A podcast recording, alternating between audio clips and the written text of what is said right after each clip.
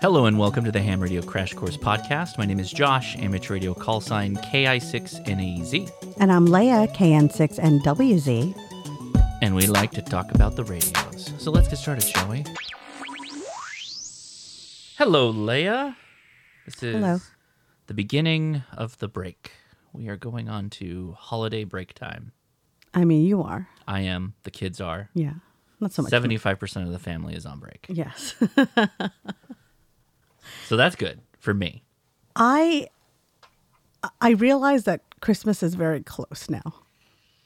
But in order to manage my stress about it, I keep making it feel like it's far away. That's always the way to deal with something. is to bury it deep, deep, deep down. I mean, all the presents are wrapped. No, you're Uh, you are far like I, I think you're very well prepared for Christmas. Every year you have a a coping mechanism that you've built I have a dialed in preparing system. you have a system it works and it's it's done early enough that there are plenty of ways that you can correct yes. as you go along. Mm-hmm. You're never scrambling for gifts aside from like the inevitable so and so's coming. Aside from you. what is what how am It's always last minute. Oh, you know what? I forgot I need to get such and such for so and so. right, and but, it's like, but that's going to happen All right. I, I don't know how you avoid that. Like I don't know how you you build that out of a human being. Like everybody's going to do that. But having that happen while you're still trying to buy and wrap and deal with the ones that you remember the week Mm, before, not a great place to be. You were done last week, and you had the, sh- the the shopping was all pretty much done. Yeah. Mm-hmm. Black Friday. That's always your goal is to just knock it all out. The No, by Cyber Monday. that's it, Cyber yeah. Monday is my time. The majority of your orders and everything is just done, and then we can kind of just let it trickle in because inevitably shipping can take time on some of these things. So yeah, you do a great job. I, Mm-hmm. Thank you. I think it's I think you. it's a wonderful job. But otherwise, you- how's how's the week been? just just so everybody knows, Christmas is Monday. It's crazy, crazy. So uh, enjoy your weekend. I mean, it's gonna be a good weekend. I'm gonna have some fun. you are. Yeah. It's raining here. yeah, by the time you guys are downloading this, if you're some of the early risers, make sure you hop on over to Jason Ham Radio 2.0 stream 10 p 10 a.m. Uh, PST time, local time for me. Uh, I'll be live with him. Don't know what we're talking about. I don't know. He has he hasn't been ominous, but he hasn't told me anything about what the live stream's on It's going to finally confront you. for all the misdeeds. It's Festivus. It's- it's He's going to give the airing of grievances. Yes. yes. I like it. I like it. Well, that's good. That's good. Should be a fun. Should be a fun show. You make sure you check into that. And then later on in the afternoon, by the way, in that time between the Jason stream and the Mike stream is going to be me feverishly trying to put together a Christmas light antenna. So that's going to be fun for everyone. Uh, and then um, five o'clock, five p.m. Mike K at MRD doing a live stream. Do you remember last year's live stream, Leah? The Did it involve cats? no, uh, no, Satan was in it. Yeah, Satan was on it. Um, he streamed for nine hours. Oh, man. Do you remember this? That I was in probably five hours of it. I was in for so long I, that I'm then like, I was probably not happy. no, yeah, you were like, what are you doing? I even took a break. I think I took a nap, a, a midstream nap, ate dinner. Then I came back, and it was a raucous affair. I don't even. That's still Is he drinking Mike. the whole time? oh yeah. He Oh, was, no. He was. He, so that turned into a Festivus. Oh yeah, that was that was something. Uh, that's still available, I believe, on. Festivus for the rest of us. But this year, totally doing um, 360 degrees and moonwalking out of there. One minute live stream. No, no, it's still going to be a, a proper live stream. Maybe not nine hours. I'm guessing it won't be, but it is now a charity event. We've been, we got it all squared away. The ARRL, specifically K5ATA, Steve Okay. with the Teachers Institute. Right? We we love Steve. We love what he does. The outreach for amateur radio. all right, all right. all of the super chats, anything that comes into my channel during the live stream goes straight to Steve's efforts, to Steve's budget. So let me get this straight. Yeah. Mm-hmm. You guys decided that you're going to do a telethon. We're doing a telethon. Okay. Yes, yeah. Who says that ham radio is not advancing? There was a joke too that I actually need to look up what Jerry Lewis wore. and I'm going to try and be the Jerry Lewis of the of the talk show. Please don't. Really put some age on it. I don't know what Mike said he was going to do. He had some plan for, for Jerry Lewis has had some real problematic uh, Asian acting had done in his history. Oh. yeah, do not do that. No, that was a different person. That wasn't Jerry Lewis? No. The Nutty Professor was he Asian?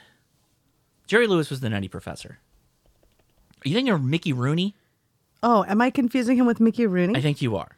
Like Mickey Rooney played the Asian guy in Breakfast at Tiffany's. yeah. Yeah, that's that was Mickey Rooney. Different, different, different actor. Okay. I take it back. So if you're not doing anything, if you, Telethon on. if you hear this podcast and you're like, "Oh, what am I going to do with my Friday?" Someone needs to dress up as Dean Martin. that could be Steve. You you need uh We're gonna have to get him some kind of hair solution. you need someone to pop in as Audrey Hepburn. Not me.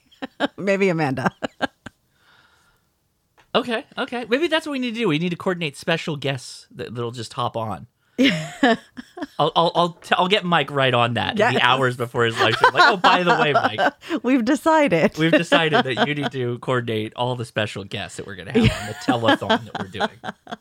But yeah, so the, the cool thing about this is if you have a charity, YouTube takes no cut. That funnels all the way through straight to it. So anything we make goes straight to Teachers Institute. We don't touch it; it goes straight to them. Everything's done. It's all sorted out. It's going to be great.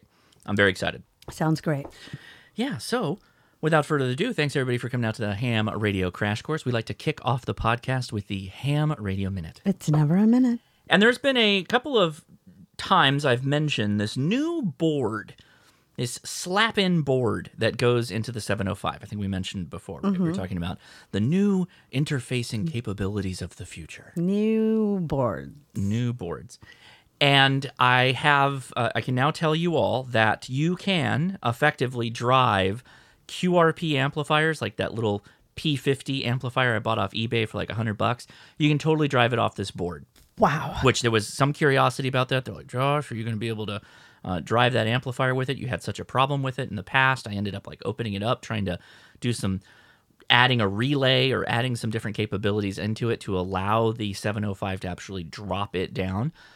No problem now. That new board takes care of all of that. Sending is no problem. So now that opens up some opportunities again where traditionally I might be more inclined to drag a 100 watt radio out. Now I can just take the 705, leave the ampl- amplifier in pass through when I don't want to use it if I'm okay with QRP power. And if I need to, I can flip that switch and get 50 watts, which a lot of times in a portable situation is just fine. So I'm really excited about that. So if you've got any of these, you know, smaller 50 watt amplifiers that work off of QRP, this is this is going to be an option for you, which is great. I'm super excited about that. So yeah, Exciting. I'm excited. I'm very excited. All right. I am studying for the general exam. I apologize to anybody uh, who is so regretful of the length of this study. Leah is studying for the bar. I am on sub element G2. Mm-hmm. I am still not in the fifth part of this sub element yet. it's broken into five parts. I, I know. I know you started out saying like. I'm just going to go through the whole test and we're going to do it live, and I feel like maybe we should just go back to taking practice. No, no, No? because I think I'm retaining better going through the sub elements. I don't know. I feel I'm going like to see every question by the end. study works is that it sends you the questions you have the trouble with when you take the practice exams. But I guess what I'm getting at is that I will see all of the questions by the end. This is seeing all of the questions once in the slowest At least roll once. possible. yeah, at least once means if I make a boo boo and I read one question twice, that's basically what you're saying, right? Yeah. Okay. Okay. Good. good. The first question reads Which mode is normally used when sending RTTY signals via AFSK with an SSB transmitter? A. DSB, B. USB, C. LSB, or DCW? CW? Hmm. And the answer is C. LSB. That's lower sideband. Low, that is the pretty much the only mode that you just stick in lower sideband. For all the other ones, got that upper right. sideband. You did. So Oh, okay. look at me. Look at you. Yeah. I mean, I can. Yeah. Everybody's just staring at their radio or i device, going, yep. or or or Android device. I said i device means intelli. I, I didn't mean it like an Apple device. Okay, whatever. Okay, fine. What is VARA? What is Vara? A, a radio direction finding system used on VHF and UHF. B, a DX spotting system using a network of software defined radios. Ooh. C, a digital protocol used with WinLink. Or D, a low signal to noise digital mode used for EME moonbounce. And the wrong? answer, I got it wrong. C. It's C, a digital protocol used with WinLink. What are frogs? We're going. the mnemonic device for this is the W in WinLink looks better, uh, looks like the letter V twice for Vara. That's the mnemonic device. You know, I, hamstudy.org, bat no bat in a hundred. Yeah. in so many areas. But every time you're like, uh, and they got a mnemonic device, I'm like, okay, here we go. Because sometimes they're wild. Yeah, exactly. Which of the following is required when participating in a contest on HF frequencies? A. All these choices are correct. B. Submit a log to the contest sponsor. C. Identify your station according to normal FCC regulations. Or D. Send a QSL car to the stations worked via QSL or logbook of the world. I have seen this before, but I got it wrong. Oh, um, no. Uh, I got it right this time. It is identify your station according to the normal FCC regulations. All right. Oh, I am now in the final sub element, which uh, the final section of sub I was going to element say, G you were definitely not in the final sub element. uh, it's a lot of Vara. it looks Is it? like yeah. Excellent. This is great. This is new stuff. What symptoms may result from other signals interfering with a PACTOR or VARA transmission? A. Long pauses in message transmission. B. Frequent retries or timeouts. C. All of these choices are correct. Or D. Failure to establish a connection between stations. The answer is C. All of these choices are correct. It's true. Which of the following is good practice when choosing a transmitting frequency to answer a station calling CQ using FT8? A. Always call on the station's frequency. B. Find a clear frequency during the same time slot as the calling station. C. Find a clear frequency during the alternate time slot to the calling station. Or D. Call on any frequency in the waterfall except the station's frequency. Mm, this is a good one. I got this wrong, but the answer is See, find a clear frequency during the alternate time slot to the calling station. What is a time slot? perfect. I'm so, Leah, I'm so glad you asked this. WSJTX and JS8 call work on a two part time. 15 seconds. It, well, it can go faster than that, but it 15 seconds. says that I- I WSJTX operates by transmitting for about 15 seconds About is the key word. And So then listening for about 15 seconds. So yes, that's what it does. Is this is why time syncing is so important when you use a mode like WSJTX. I'm oh, sorry, FT within WSJTX. This was updated by Nate. oh wow! This shout tip. out. Hey. Okay, hear me out. Hear me Yeah. out. So you're going to transmit for 15 seconds. Say hello, my name is Leah. This is my call sign or whatever. Okay. And then people have to respond to you in that 15 second window when you're listening. Because if you're transmitting at the same time the person that's trying to reply to you is transmitting, you'll never hear each other because you're both transmitting. You have to have an off cycle to be able to receive. Mm. Gotcha. And it goes back and forth. Okay. There are Q, there is FT4, which is like half the time of Mm-hmm. FT8, a little little bit a little bit more. Um, yeah, so it, it still must have a listen and respond, a listen and respond um, time splice. Okay. The next question reads What is the standard sideband for JT65, JT9, FT4, or FT8 digital signal when using AFSK? A. DSB, B. SSB, C. USB, or D. LSB? Well, Yeah. Uh, I got this wrong. no, you didn't. I just said You said I was literally the the only answer. one. You said RTTY was the only one, and then I did not me. I, I did not think you meant Riddy. RTTY is the only one that uses lower sideband. It's upper sideband for the rest of them, everybody. That's I don't I know why gave it- Josh did not explain that more clearly. It's the only one. okay. Why are signal reports typically exchanged at the beginning of an HF contact? A, to allow each station to calibrate their frequency display. B, to be sure the contact will count for award programs. Oh. C, to follow standard radiogram structure. Hmm. Or D, to allow each station to operate according to conditions. And the answer is D, to allow each station to operate according to conditions. Am I at five? I am, Yeah. right? Sure. Feels right.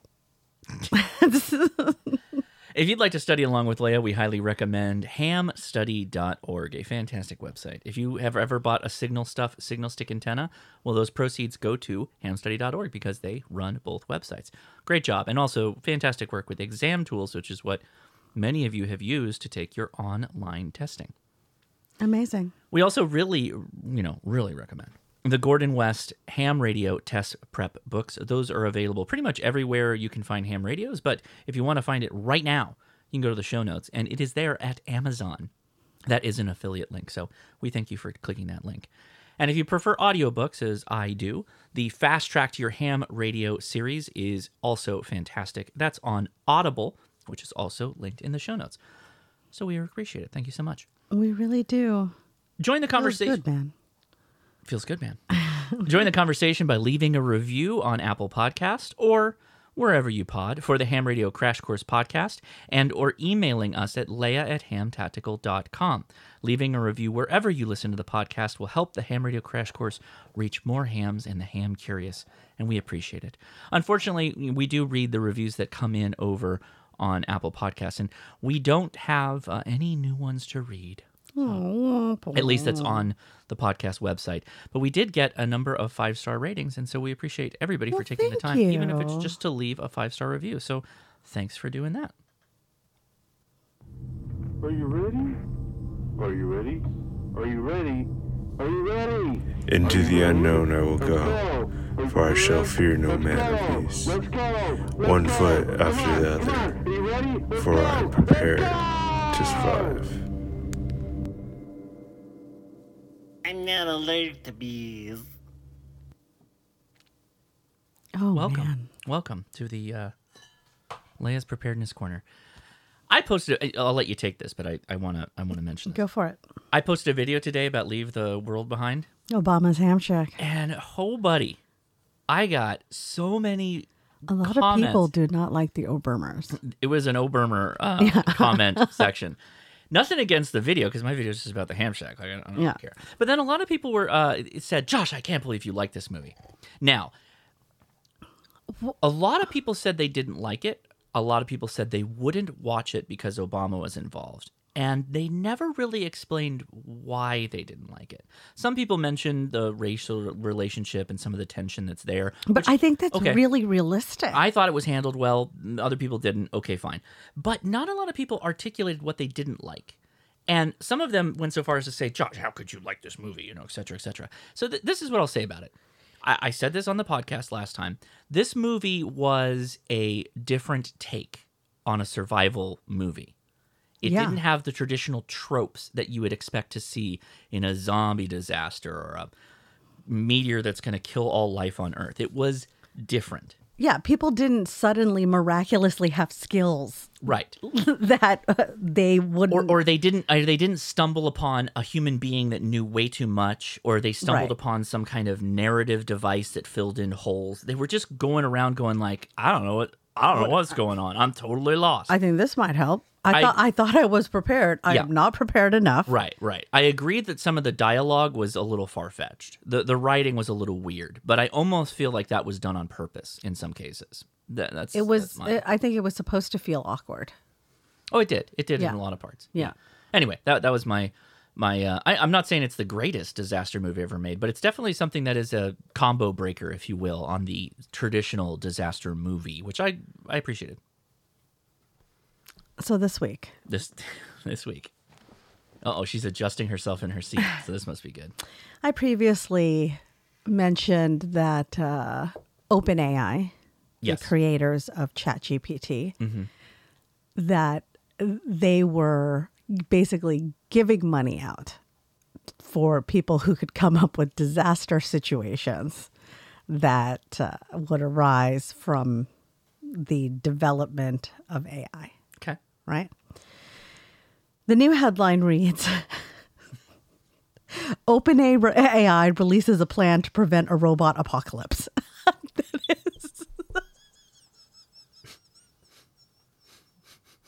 Oh no. This is the trust me, I'm from the government. The preparedness framework Okay.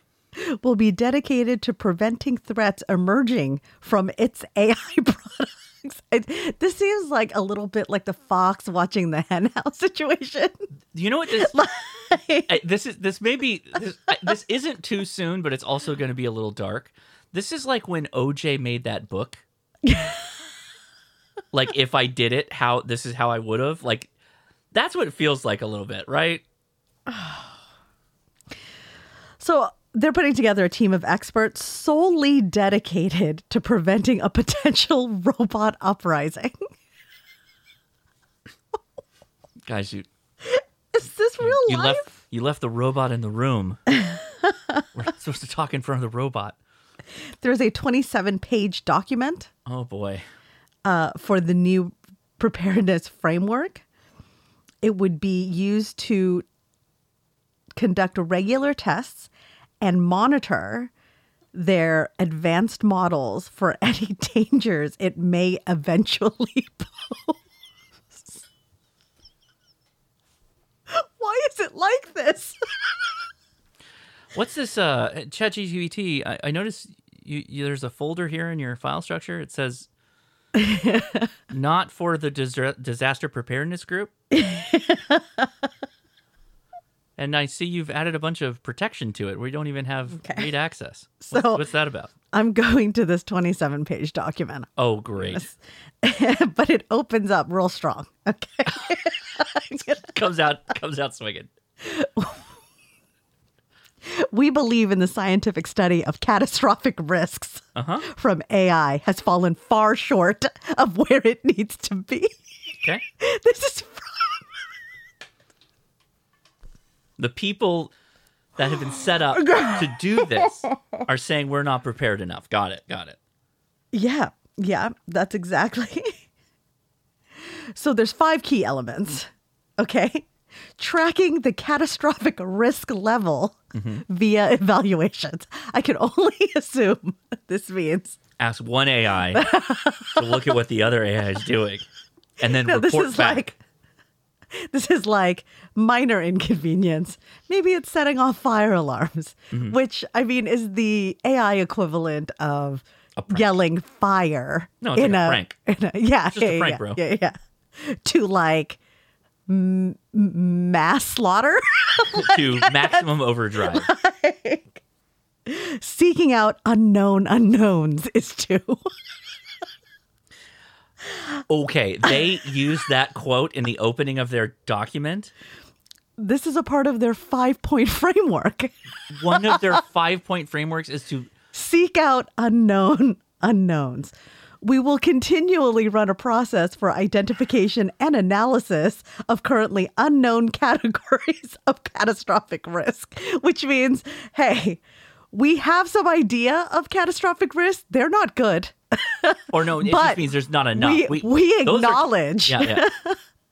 That we haven't thought of everything yet. No, they're saying like we know that the things we've come up with are truly catastrophic, but why stop there?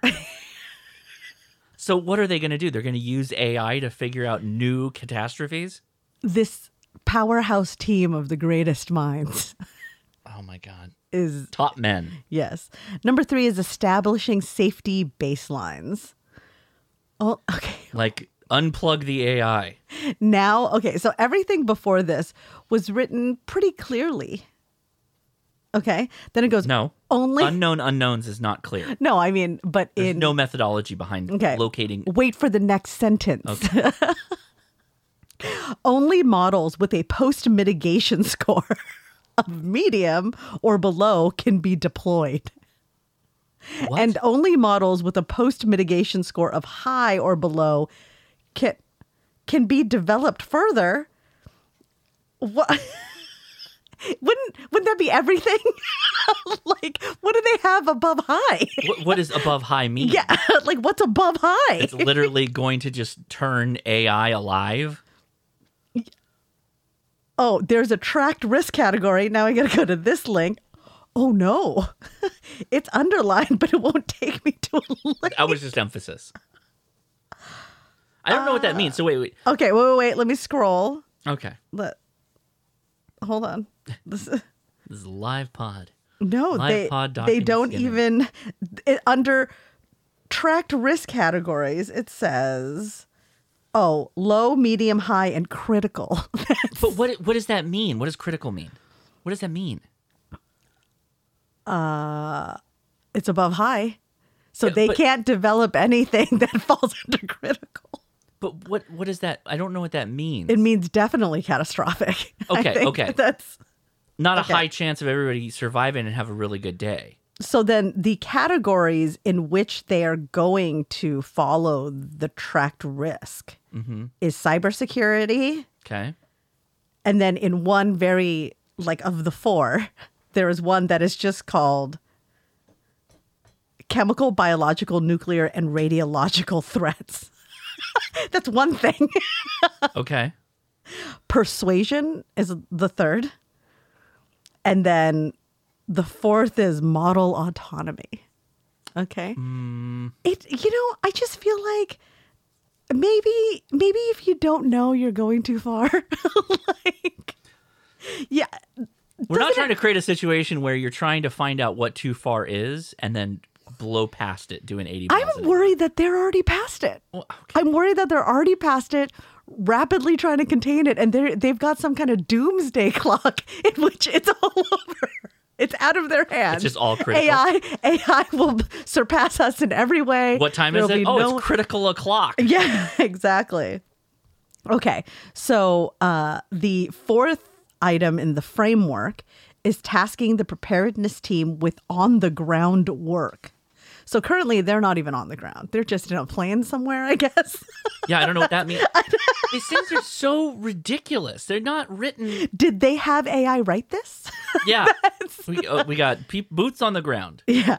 fighting AI in the streets. And the last one is creating a cross-functional advisory body. I, What? a- I'm, I'm unhappy. Okay, with all of so, yeah, of course, of course you are. Given your background, this is this is this is twenty-seven pages of fluff.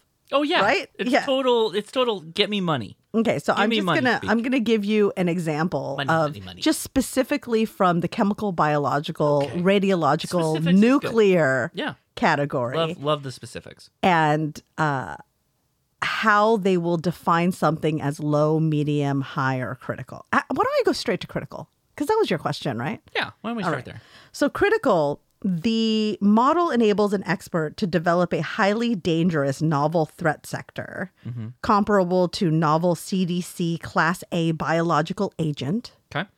or model provides meaningfully improved assistance that enables anyone to be able to create a known CBRN threat Okay. or model can be connected to tools and equipment to complete the full engineering and or synthesis cycle of a regulated or novel CBRN threat without human intervention.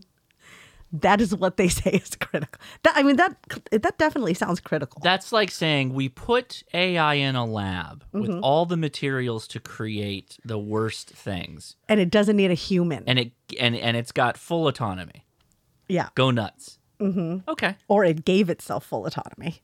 Sure. And it's got all the little devices with hands to be able to do all the work it needs to do. Okay. That would be Okay. So they're not going to develop anything that would be critical, is what they're saying. Bravo. Yeah.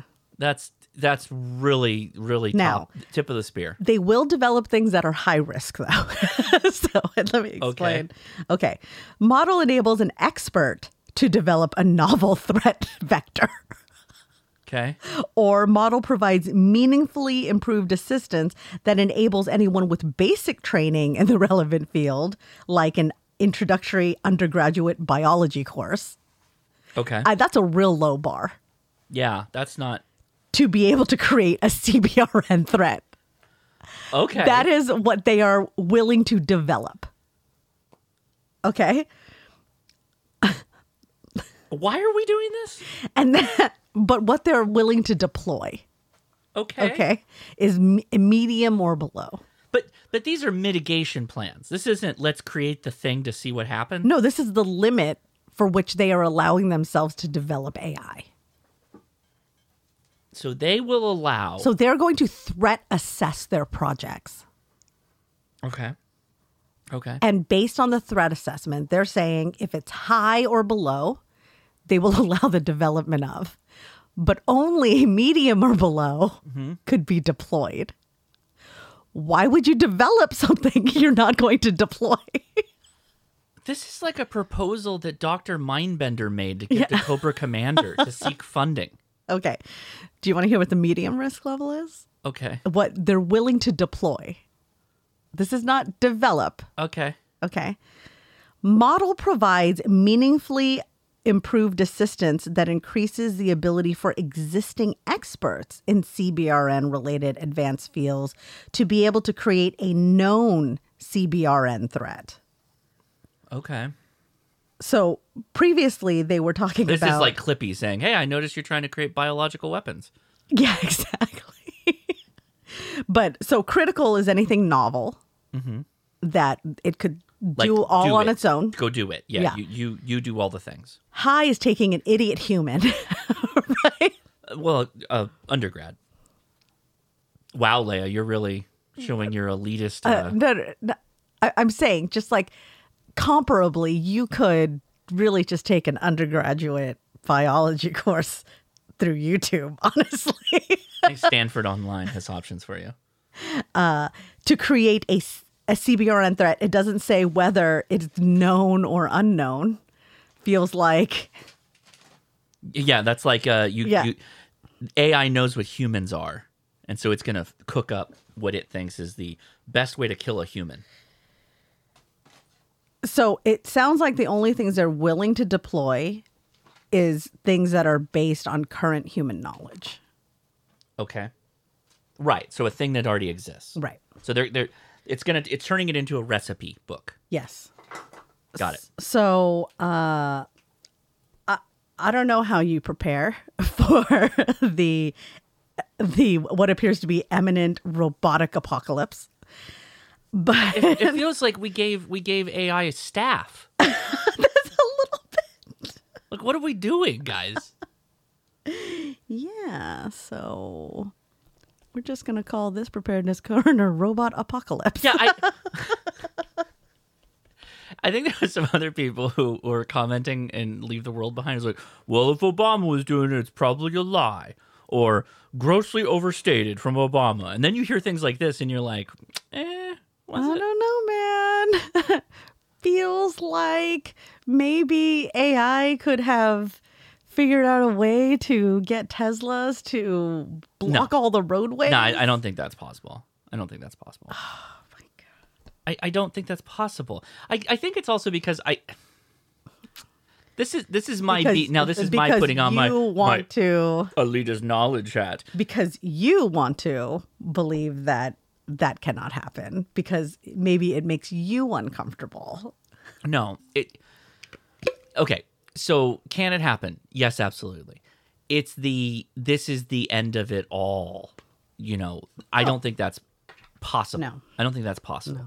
The oh, they figured out a way to make the Teslas drive themselves, like AI's driving them. I don't think that's possible You know when And- and you're going to know AI. that there's a problem? when it's already happened. No. When, When my Amazon orders don't. no, your Amazon orders are always going to show up. Is it gonna be- Did you notice that delivery guy had tank treads for legs? uh, when Mark Zuckerberg, Jeff Bezos, and Elon Musk start driving classic cars again. Oh, I thought you were going a different direction. I thought you were going to say when Mike, when Mark Zuckerberg Uh-huh. builds a fifteen thousand square foot bunker. It's a 5,000 square foot bunker. Oh, is it five? I didn't think five. Five doesn't sound reasonable. It sounds totally reasonable. I mean, that's huge, but you'd expect he would build something bigger. underground. Yeah, no, I'm, I'm. Don't get me wrong. Five thousand square feet is huge, but it's like the um. It's it's like the infinity of space. We have a hard time conceptualizing the size of things. Like we, we can't. Most human beings can't conceptualize how much one million dollar bills looks like. Right. Sure. Even expressed in hundred dollar bills, it's incredibly difficult to put that in their brains. For us, five thousand square foot underground is like huge. It's For hu- him, it's like uh, whatever. but I mean, He's got so much money, he can do whatever he wants. it's not about the money. It's about what is sustainable with with like solar panels and things like that. Well, it doesn't say he has to be running every bit of it 24 7. then what's the point of building it? I mean, 5,000 square feet is large, but is it And then large how much enough? staff do you need to include Well, in your okay, hear preparedness me out. plan? Hear me out. Hear me out. 5,000 square feet will like likely have more than enough things to ride out whatever, right? Yeah. With enough storage. 15,000 square feet, now all of a sudden you're growing your own stuff underground. You becoming fully self reliant or almost fully self reliant, mm, right? Mm. 5,000 square feet is like, this is all the things that I want to drag and all my trophy cars and all this other junk, right? Down there, right? It's not necessarily like I can just do everything down here. Does that make sense? Yeah, yeah. You see what I'm saying? Mm-hmm. Yeah. Like, I mean, I mean, he could he could literally power stuff off But of thermal I capabilities guess of I guess volcano. that's mainly the point, right? That what? five thousand square feet, everybody goes, "Oh, he must not be that scared." It's only five thousand Oh, square right. feet. Yeah, yeah, yeah. Can't go. Can't tip him off. Yeah, This is just my crazy Howard Hughes bunker. yeah, exactly, That I'm building, exactly. stocked up with empty tissue boxes that I can wear shoes. Um, Plus, you can't make it so big that it would be unreasonable in a post-apocalyptic situation to not take more people. Five thousand square feet, one family plus maybe a few staff members. All right, don't take anybody in. You don't have that much space. yeah. 13,000, 15,000 square feet. Why are you not housing like a bunch of people? Right, right, right. Okay, that's interesting. I wonder if that was in his discussion. plan at some point. Absolutely. There had to have been, right? Yeah. It's going to be really tough for him with a 5,000 square foot bunker when he needs to like hire out to put up a, a help wanted sign. it's going to be really difficult. I wonder if that he's got in a little articulating arm that comes up out of the ground. He already knows what staff he's taking with him. I mean, but they Anyways, my point is they won't last forever and he's already confirmed lizard humanoid. and we know how long they live. I'm kidding everybody listening. This is the jokes. These are the jokes. so when you see them start just investing in these uh classic cars they're just like you know i decided that it's i really want to collect these gas cars no no no i still be- fully believe in electric cars and sustainability Yeah, yeah, but uh If Elon Musk is doing, it, he's like, no, no, no, we're gonna put Tesla guts in here. Tesla. yeah guts. yeah yeah exactly then you're gonna be like are you trying to get away from computer based cars my guy Like, see, I watched this movie. elon musk got so mad. He was so mad. All right so that's this week's preparedness corner good stuff, Leah. Always making people feel a little bit antsy and uncomfy. Good job. This one's definitely on the list. Getting a little itchy over here. Like an ant was just seen on my person, and now other parts of my body are itching as though ants are also on it. Even though I have no reason to believe that there was any more than that one ant. That's what I'm experiencing. well i mean the reality is when there is one ant there's usually more ants Well, that's kind of where you're going with this. they don't really travel by themselves It's kind of like how AI is feeling right now. Is it's just a lot of ants all over the place. uh, i really do respect uh, ai a lot though so Oh, so again, number one fandom podcast for AI. Go create some. I've Help. never said anything bad about AI. Um, if uh, if this matters sometime in the future. That's it. There you go. What's that noise? Eve. oh man. Primitive form of communication known as Morse code. You're right. I'm on a lot of practice. Stop it. Stop what? You're talking about me in Morse code. What the hell's he saying? It seems they're getting a signal. Old Morse code.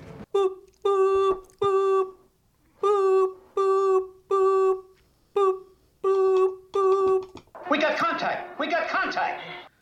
Very good. Welcome back to the CW corner, Leah. Welcome back yourself, right? You're welcoming. Yeah. You're welcomed back. Okay. So we are gonna go back here. Is this thing plugged in? No, I, I don't have it connected yet because we're. you want 20 words per minute, right? Yeah. Yeah. But we got to key everything. I know, but we got to key it. I know, but you still have to tell it. I know you're using a hand key, but you still have to. So it no. Yeah. Okay. Okay. S. E. Which I don't think you've learned yet. U. I. M. M. Wait. Uh, R. No, no, that's too many. That was a B, by the way. okay. M. Mm, What's your new one? oops. What's your new character? That was an R. No. it's an A, dog. Dita. That's it. Hey. okay. Why are you pushing it so hard? Because it wasn't registered. Fine, you do it. What, what, You do okay, it. what- Do K, Okay, hold on. M, S, R,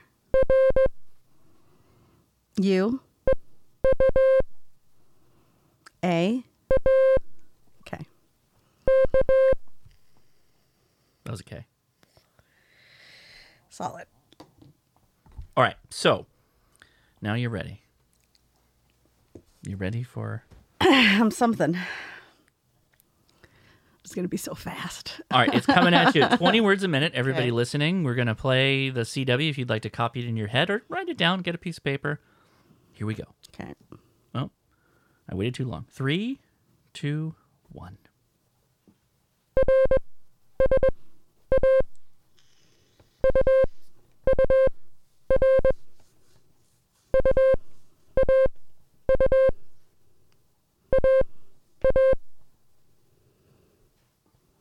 All right, how'd you do? I think it was R, Yes, S, yes, A, yes. S, You, then another U, you, yes. and then I lost it for a while, Okay, and then I got a U, okay. and then another U, There was a U A U, but I think you dropped the first one. and then an A. It was two A's at the end. Yeah. Okay. So I don't know what you got there at the end. You want to do 20 again? yeah. Okay, 20 words per minute. Okay. Three, two, one.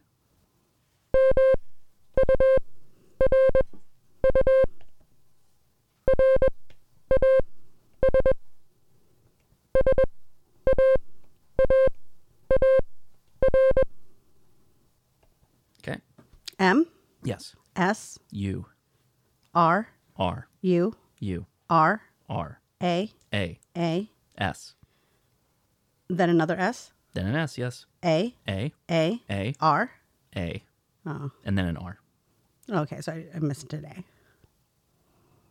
But it ended in R. Yes. I You got an an R? R. Yeah. Okay. Great. Good for me. Okay, so where are we going next? Are we doing, you want to drop it down? Oh, really? we, I was only like a couple letters off on that one. All right. I just like the juxtaposition of when you've got it uh, with just 15 words per minute. Are you ready? okay. Okay, three, two, one.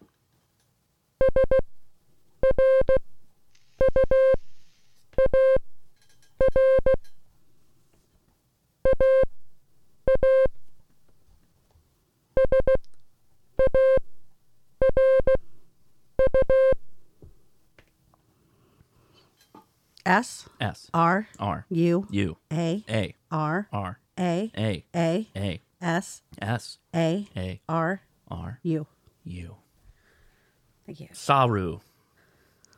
Saru R Ah Saru. Good Klingon today on the show. Yes. Good stuff. Good Yeah. stuff. Well, like, uh, thank you as always for Yeah. being a champ. That was good. You're doing actually. You're doing much better. Don't you think? Yeah. Thank you. Okay. So the show topic. All right. So today's discussion for today is Go on to the show. Wasn't a segment anymore, but the, the topic of today's show is Gentlemen, let's get down to business. well, it's that time of year. Hams across the world are lamenting their wives, significant others, putting up Christmas decorations, or maybe you yourself put up your own Christmas lights to be the plague on your ham radio journey, at least for a month, right? Mm-hmm. Some people get out with less than a month, but even if you don't, you get out lights, with less than a month. It's true. Even though you may not put up lights, your neighbors probably do. And the RFI you're experiencing is probably through the roof. So I thought we'd take a moment to hit upon the best of RFI tracking. What do we call this? RFI Identifying. identifying and remediation or fixing, repairing.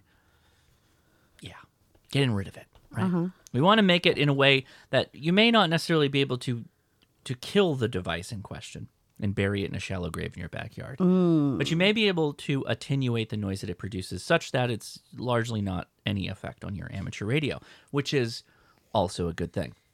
So first, we got to start out with the simple one. This is the one we all got to do. This is the one that was mentioned in my YouTube short and my TikTok and my Instagram. We shut off the power sometimes for no reason. Well, there is a good reason.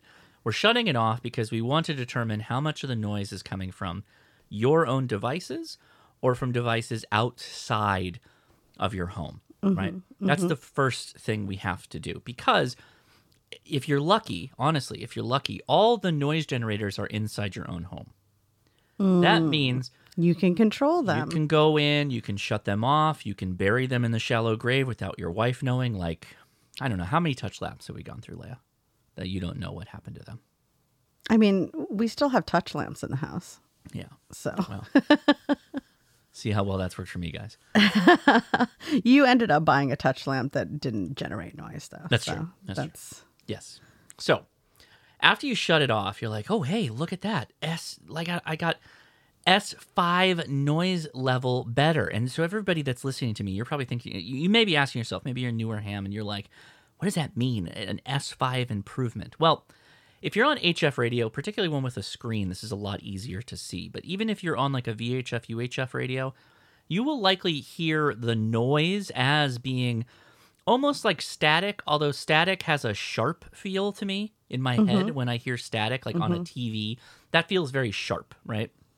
Noise floor in this case, or just the relative noise, is just going to be a harsh white noise ish type background that's just there, right? If you have you're saying incredibly it doesn't sound like the beautiful ham radio static that Well, if You- you if you go to an area that truly has no noise, then there's very little of that. It's more of just like it almost sounds like a rolling. It's not a stream where it's chaotic water noise. It's like a consistent, just a rolling water sound, like almost a faucet, like a faucet that you have on in the background. wow. So static to you It's sharp. feels like uh, what the ocean sounds like to people. No, It sounds well, no. The ocean's a bad example because that's cyclical, right? It cycles. okay. It's got the crashing waves. It's not an inconsistent cycle, but it's that crashing wave back and forth. Or like if you hear a river, the river is random enough that it's just this kind of gurgling noise. Mm-hmm. But gurgling water to me, I know I'm literally providing feels and touches and all this stuff to stuff like to this kind of noise. But a a babbling brook is like soft in texture, right? It's Yes. just kind of a a bubbling background, whatever. A faucet being on at like medium, kind of in the kitchen, and you're in another room is kind of what really low noise floor sounds like on your radio. Mm. And this is best shown using your S meter. And if you didn't know this, the S meter not only shows the signal intensity of the people you're listening to, but it also shows you the ambient noise floor. For instance, if you want a good example of what a terrific noise floor is, is zero. in in a in an environment out in the middle of nowhere, if you go on camping or whatever, and you are truly alone, your noise floor is going to be like zero.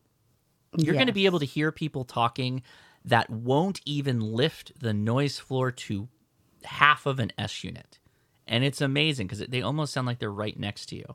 And the reason for that is simple it's that the noise, the ambient noise floor, isn't coming up high enough to drown out their intelligible signals. Mm-hmm. Right? So that's always our goal as amateur radio operators, even VHF, UHF, to bring that noise floor down so that we're able to pull in those much lower powered stations. Right? That's the whole point of doing this. Okay. So you shut all the power off, and yes, you're going to need a battery of some kind to be able to power your radio. The good news is you're not going to be transmitting, you're just receiving. So you're going to put it into receive mode or just leave it where it's doing. Plug it in, get it on the air, and listen. Did you see an appreciable difference in that noise floor? Did it go down? How much did it go down? Would you like your radio to be like this all the time? Well, the good news is, is yeah, okay, sure. The equipment that's causing that is inside your home. So you then start going around breaker by breaker, turning the breakers on. And I do recommend uh, one breaker at a time, right? I'm going to get into why that doesn't always work, but that's the first thing you do.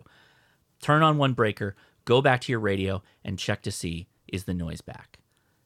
Oftentimes, this is where you can get a kid to help you out if you got a kid in your family. Sometimes you might be able to mm. get your wife to sit in front of the radio and you could use a two way radio to be able to communicate back and forth, depending on how far your ham shack is away from the mm-hmm. power panel. This is kind of a pain in the butt. You're literally just walking back and forth. It's it's not the greatest thing to do, but it's important. Every time you turn on a breaker, go check your your your meter uh, on your your S meter on your radio, and you can even have a little pad of paper that says, you know, I turned on this breaker and uh, one S unit, boom, right off the bat, right. Go through and do that on all your breakers. Take a tally of how much S units of noise they added to your radio. Now, what I've found is that often your like call it your central nexus of network equipment if that breaker is off, but all the network aware devices are turned on, they might not be generating the same amount of noise if they have the internet versus if they don't. And I'll give an example. But sometimes I've found that I have to get my office back on power, have the internet connection, and then some of the devices will start creating noise versus if they don't have network connection. Okay. Sounds weird, I know, but that may be one of the random things that you experience. Case in point, we have a television. That television, when we plugged it into the Ethernet, when it had a, a wired connection to the router, created a ton of noise. And it didn't matter how much toroids or ferrites that I put on it, wouldn't fix it. So now that TV, only Wi Fi. And in fact, I, I have turned the internet off on that thing because it's just a nightmare. And I just use an Apple TV or a Fire Stick or mm-hmm. something like that just to get around it because it's just it's just obnoxious, right? So those are things you're going to have to do to mitigate it. Well, what happens if you find out that it's a lamp or an appliance or something along those lines? Well, I've got some handy words here from our friends at Palomar Engineers, which you know I mention a lot. I'm not affiliated with them, but everybody listening, if you use the code HRCC73 at checkout, you get 10% off, which usually takes care of your tax or some of the shipping to go along with that. The thing that frightens people and confuses people about toroids and ferrites, these little, you know, donut type things or these little snap-on black cylindrical objects is they buy them off of Amazon and they come back to me and like, Josh, this didn't really do anything. It hasn't improved. You know, what's going on? So what they sell at Palomar is a little bit bigger, a lot nicer from quality, and then they give you the breakdown of the mix material.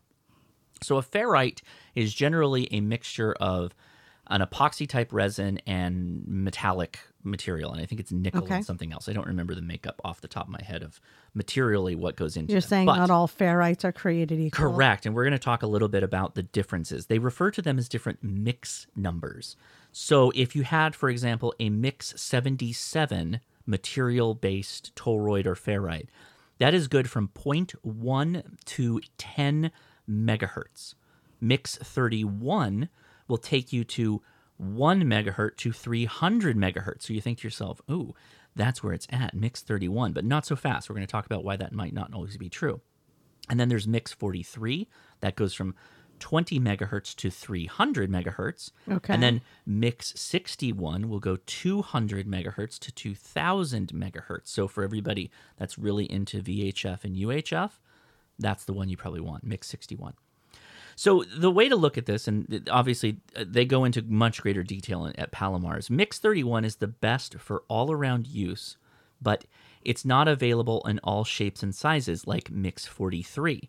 which is less effective under 20 megahertz, right? So under 20 megahertz is uh, like 20 meters, 17 meters, and lower into 80 meters and whatnot. Good stuff there, but you might have a problem on 10 meters. So maybe you need a different uh, ferrite material.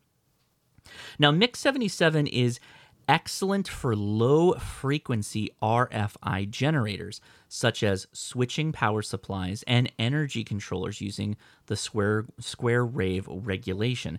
And Mix 61 is the only choice for RFI suppression on frequencies above 300 megahertz, which we said. So, Mix 77, that's the kind of one I want to talk about for a second. Oftentimes, it's recommended that you use a toroid on the feed line, um, on your on your coax coming into the shack, and then at your shack. Mix 31 is probably what you want to use for that. However, if you find a noisy appliance, say a refrigerator that has a switching mode power supply, which they're all going to have switching mode power supplies, or some some appliance with a switch mode power supply, and again, most appliances have switch mode power supplies using the mix 71 is going to be the way to go because that's going to sorry uh, did i say mix 71 i meant mix 77 mix 77 is going to be the way to go because it's better for those devices. So if you're experiencing a ton of noise at that lower frequencies certain metals. well it's it's it's two metal it's it's usually a mixture of two metals nickel being one of them and I, But why would the metal mixture make a difference in what frequency you're operating on? No, it's it, it's not about what the frequency is, it's about what it does to the signal. So what what a toroid is doing, right, is it's creating a attenuation area. It's creating a high impedance environment for the RF, basically the RF, to go through that toroid material, the common mode currents, right? Okay. common mode is any kind of current that's generated not from something like intentional RF off of a dipole, where there's an electromagnetic back and forth type of thing, right? Okay. I'm I'm at a loss for words right now. It's kind of late. So with the common mode current, the best thing you can do is attenuate it by providing a high impedance environment. And so we do that by using a toroid or a ferrite, right? A ferrite is the material, but a toroid is like the round donut shaped thing. Mm-hmm. And the way you do that is you you cycle the wire, coil it around the exterior of that donut. Mhm. Every time the wire passes through that hole, you multiply the attenuation capability. Okay. So the more loops or wraps you add, it creates a high impedance environment that prevents the common mode current from going any further Okay. either into your radio or in the case of an appliance from using the wire of the appliance as an antenna. Okay. So if you plug in your refrigerator into your home AC, what have you now done? You've created a path for that RFI to travel. Mhm. If you can choke it out, as we like to say, when in doubt, choke it out. If you can choke it out right at the source, so where the wire enters into the device, if you can add your toroid or ferrites to that spot, you will get the best returns on attenuating that RFI, that common mode. Okay. right? So important stuff. Do that do that first. Do that often. Shut the home off all the time. Do it all the time. Families love it check to see if anyone has brought new noise generators in the house because that's happened recently i was the one that did it i was the offending party i brought some kind of charger in fact a charger for a radio it's creating all That's kind- ironic. I know, I know. Creating all kinds of RFI. So I have to make sure that I turn off my charger bank, which is easy enough. It's on a little switch. Boop, just hit it. We're good to go. The treadmill in our bedroom, a well known RFI generator to me. So I always know that if I'm seeing just an outlandish amount of RFI, it's largely Somebody's getting a run in. it's largely because somebody left the treadmill on, is what's. they just left it sitting there. So let's say you you did all that stuff, you shut off the power, and the noise didn't go away. Well, I got I got uh, a really novel piece of advice for how to look outside your home for some of these RFI generators. Yell at your neighbors. That's right. Well, of course. what they did was they created a VHF tape measure di- uh, tape measure Yagi, right? Mhm. Much like I have, you know, uh, that I made videos with Modern Rogue and I've built a couple of them, all that stuff. But what they do is they tune an airband radio to one of the airband frequencies, so something around 125 megahertz or lower. I think that's the high side. Okay. Anyway, and then they use that radio on the airband to look for those noise sources. So they go outside using the directional antenna and they kind of just slowly pan around the neighborhood, standing in front of their home. And if they're looking at their radio, and hopefully their radio has an S meter, like we are talking about, if at any time they see that S meter start to dip down a little bit, okay, they know that they're in like the null side of the antenna, mm-hmm. meaning the antenna is not pointed at the source. So if you play around with a little bit, you can quickly find like, oh, this is where this noise is coming from. And then you can walk in the direction of that noise. And if the S meter project progressively gets higher and higher, you can end up kind of pinpointing using again the pointing of the antenna to determine where that noise factor is. Mm-hmm. Now, what some of you may find is that you are getting noise everywhere. So for you, there's one of two things to do get further away from your house and point back towards it and see if that changes things up at all. Right? Mm-hmm. That's one option. Or you can get what's called an offset attenuator. So an offset attenuator is something that's usually controllable by the operator that you can either add or reduce attenuation to the point that your um, your radio is no longer being choked by the har- the high RF that you can get some graduation by moving the antenna around. Because that's what happens is you get into an area where the signals are so intense that the antenna, no matter which way it's pointed, is just being saturated by this common mode current that it can't di- differentiate. It loses directionality, if you will. Okay. So you have to add a lot of attenuation to that antenna to get back some of that directionality. All right. Okay, so once you do that, there you go. You can start tracking that down. Now, the ultimate question is okay, I found it's my neighbor's house or it's the neighbor down the street. What do you do about that? Well, that's when we always say it's going to depend on how good your relationship is with that neighbor. Obviously, if you have a good relationship, if you have at least a hey buddy, how you doing yelling across the, you know, the the road as you're walking by or driving by, walking the dog, whatever, you likely can have this conversation. But be warned, um, no one is going to expect like what you're about to drop on their lap, right? If you think it's about it, it's going to take a good amount of explaining. Yeah, and so be ready for that. And I believe, at least I was, you know, the last time we talked about this, which was probably over a year ago, into this level of detail. I think the ARRL has some handy tips. They may even have some flyers on explaining what RFI is to your neighbors that you can hand out. You can also call the ARRL. Here's something. This is a reminder. I know everybody's, you know, coming at the ARRL for for turning off their print magazine and the cost went up again. It's now $59, $59 a month just for the base membership. It's a lot of money. Fifty-nine dollars a month. Sorry, a year. Jesus. A year. oh, that's my Sorry. bad. Sorry, I should not have said that. Not trying to take the Lord's name in vain. Oh, okay. Um, a year. A year. The one thing that I I don't believe people avail themselves of, and they really should. The ARRL has straight up a phone number you can call to talk to somebody about RFI your experience. They're just gonna they're gonna give you a little bit of talk therapy for your therapist. Yeah for, it's a grief counselor. for your your RFI trauma to kind of work through those big feelings. Yeah. you know. Yeah. So those big feelings. Wow. you need to have a sit down in your safe place. Well, I would, but my safe place was the ham shack, and all I hear is noise. Help me! Help me! I need your help. So the ARRL, literally, I've called them, and it felt like it was two guys on the other end fighting to see who could pick up the phone first. It's my call.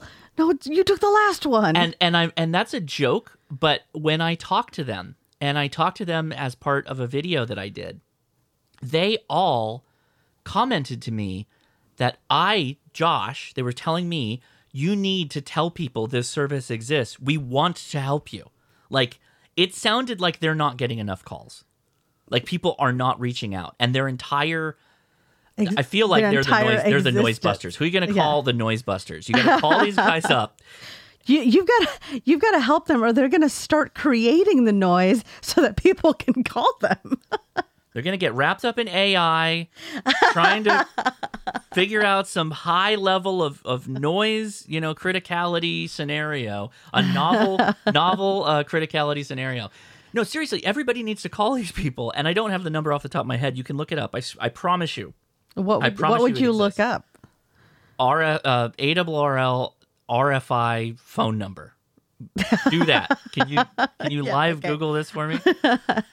Double R. But I, I talked to them about my dryer. I was having problems with my dryer, and they walked me through. They're like, Well, "What?" they're like, first of all, don't put it on the casual dryer. I was literally setting. gonna make that joke. I was literally gonna make that joke, Leah. You, you know, there are a few times that you, or frankly anyone, gets me to the punch on some of those jokes, and that one you got me. We have a dryer mode called casual, and it's like it's, Barely dries it. it's like the dryer took a bong hit before drying because the clothes come out damp, and it's like, what? What were you even doing? What was? You're still a dryer. You, you still must extract the you, wetness. You've got to get the water out. Like I didn't know. Like what is casual supposed to be? If you if you told me this is like wool or linen cycle or something like that, cool. But like I don't need kicking it with my bros in the ru- the rumpus room mode for my dryer. Just out the ocean, hanging out by the fire. like I want my I want to feel like I was at a bonfire all day long, but without the fire. The Very casual. and you, like everybody feels a little damp. Like that's what it feels like when you pull these clothes out. They're unwearable. Like you don't pull something out like time to go to work. I'm fresh and clean. It depends on how hot the day is. I, or if you're in like a super humid envi- humid environment, and like well, I'm gonna feel like this in five seconds I go outside. So I might as well just go with casual mode to save a couple of bucks. I found your RFI You did. You found number. it. Okay. It's 860-594-0392. And, or you can contact Stephen Anderson, the RFI engineer, through email at w1emi at arrl.org. The man has put his first name, his last name out there, email, phone numbers. I'm not. I was joking. They weren't fighting to get the phone. But I mean, like, based on this, they're like, these are all the ways that you can contact me. This is how you get to our carrier pigeon. This is it's not a joke. It's not a joke. And I think I got passed around to a couple of people just to just I think so that they could have evidence that they talked to somebody that day. it was great. So there was. So I'm not getting fired. You're getting fired. I, I'm I'm telling you guys, like, for everybody who's like, oh, "What's Double do?" What's they literally have a guy whose entire job it is is to hunt down RFI. that guy's a, that guy's a whole line item. Make your membership work for you is what I'm saying. If you're paying 59 bucks, you better be calling up this gentleman and have him help you out. And he was. It was super helpful. So make sure you go and use that. Obviously, you can use whatever I've said here and the numerous videos I've made on this topic because I'm like I'm like you. I suffer from high RFI as well.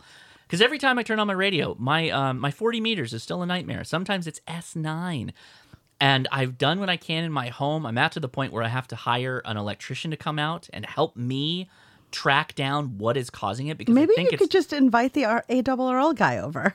maybe maybe just trick them. Be like, no, I promise we're gonna shoot a video, man, but uh, you you can't leave until this noise is gone. No, how, I, I, how, how do you know that the ARRL won't pay for house calls? Well, if their rates go up any higher, they'll have to. Am I right? I um I likely have to have a professional come out at some point because we have such old electrical lines with God knows what kind of connectors that everything uses. Mm-hmm. And they're these super gang junction box where there's like eight different things that are all ganged up. They got BKs on. It's ridiculous.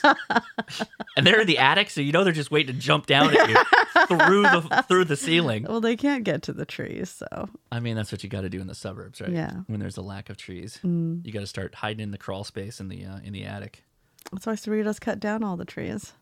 because of the BK problem. Yeah. That's it. Wouldn't that be funny? If instead of it was if it wasn't the um the old growth trees that they decided to buy that has root structures that are uh, a city block in width underground and completely undermine the sidewalks. They're like, no, it's our it's our crippling problem with uh, the British night gang explosion from the '90s. They found a foothold in Cerritos. Many of them because they climb trees. I, I did I tell you that I was told that I can plant whatever trees I want. In the parkway. Uh, we can't water it, so what is it? You can't plant whatever you want. Yeah, I'm going to plant an orchard out there. You you will not, That's why. because we're gonna have to plumb it. At least three. No, you're not listening to me. I'm gonna repeat myself. I'm just going to leave the hose there. just running across. I mean, now You recently learned how to run stuff under a sidewalk, Yeah, yeah, yeah. so I don't and, think. And what what was how did I would have never elected to do this, but I was like, I'm gonna do a loop on the ground, and so now I'm digging into the world. Mm-hmm. now you can do a literally digging into the world of figuring out how to run a line under a walkway. And you, you can use water, you water pressure to do it on a PVC pipe with a with a sweeper head nozzle. And I did. I built one, worked great. And now you can use that knowledge to help me water an orchard. So So looking forward to this one. thank you so much for building this skill set. That's going to be a big job because we have a couple of zones.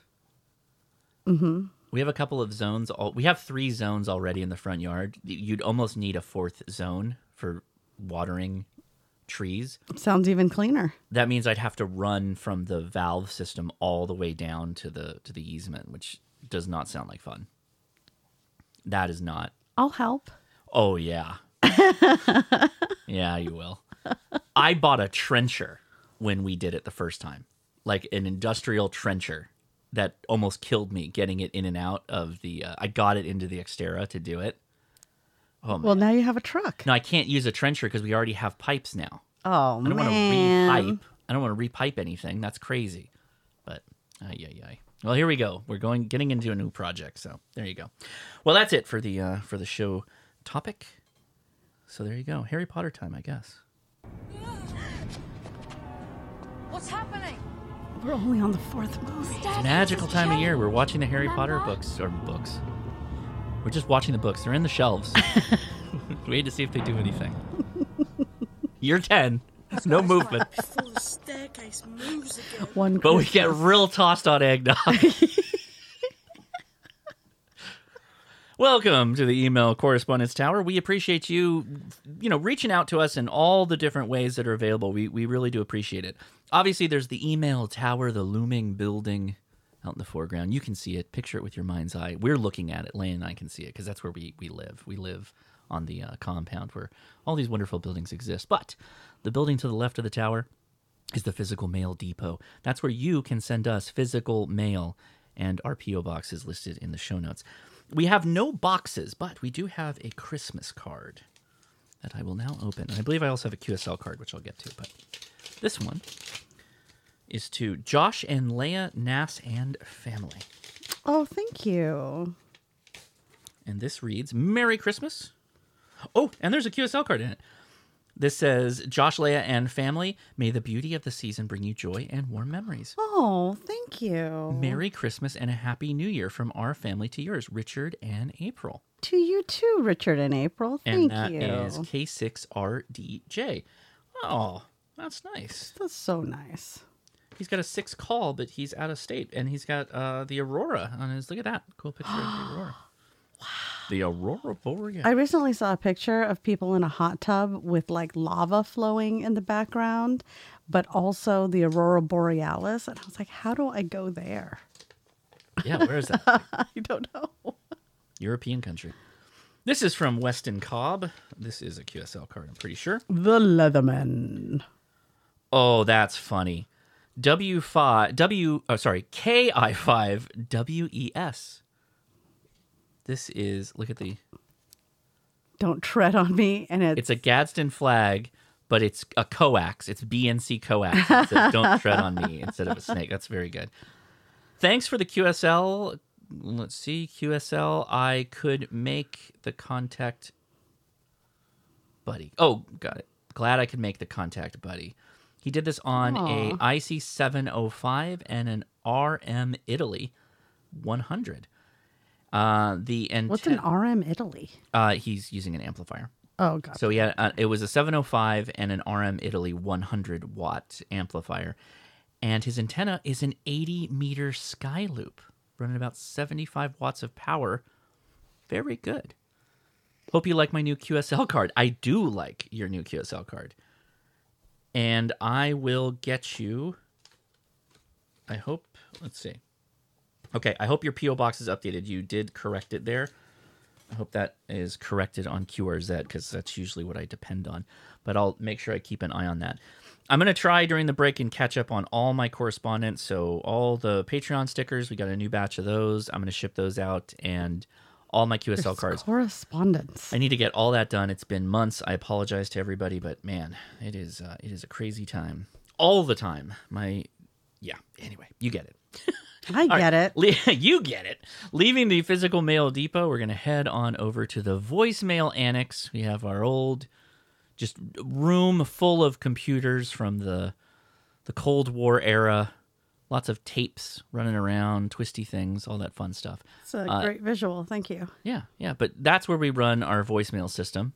It's an old system, but it, it works for us. We do have a three three minute timeout, just like a repeater, so you can call us at what phone number, Leah? The phone number is 562 334 2389. All right, let's check it out. And away we go.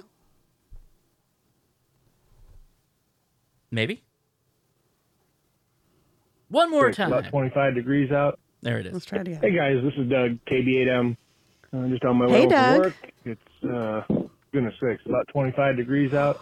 Knowing like everything here in Elkhart, Indiana, and uh, I was just listening to the podcast and listening to you guys laughing about either Josh being a V or having him or Gordo uh, on the uh, on as a VE test session, uh, which would really be cool.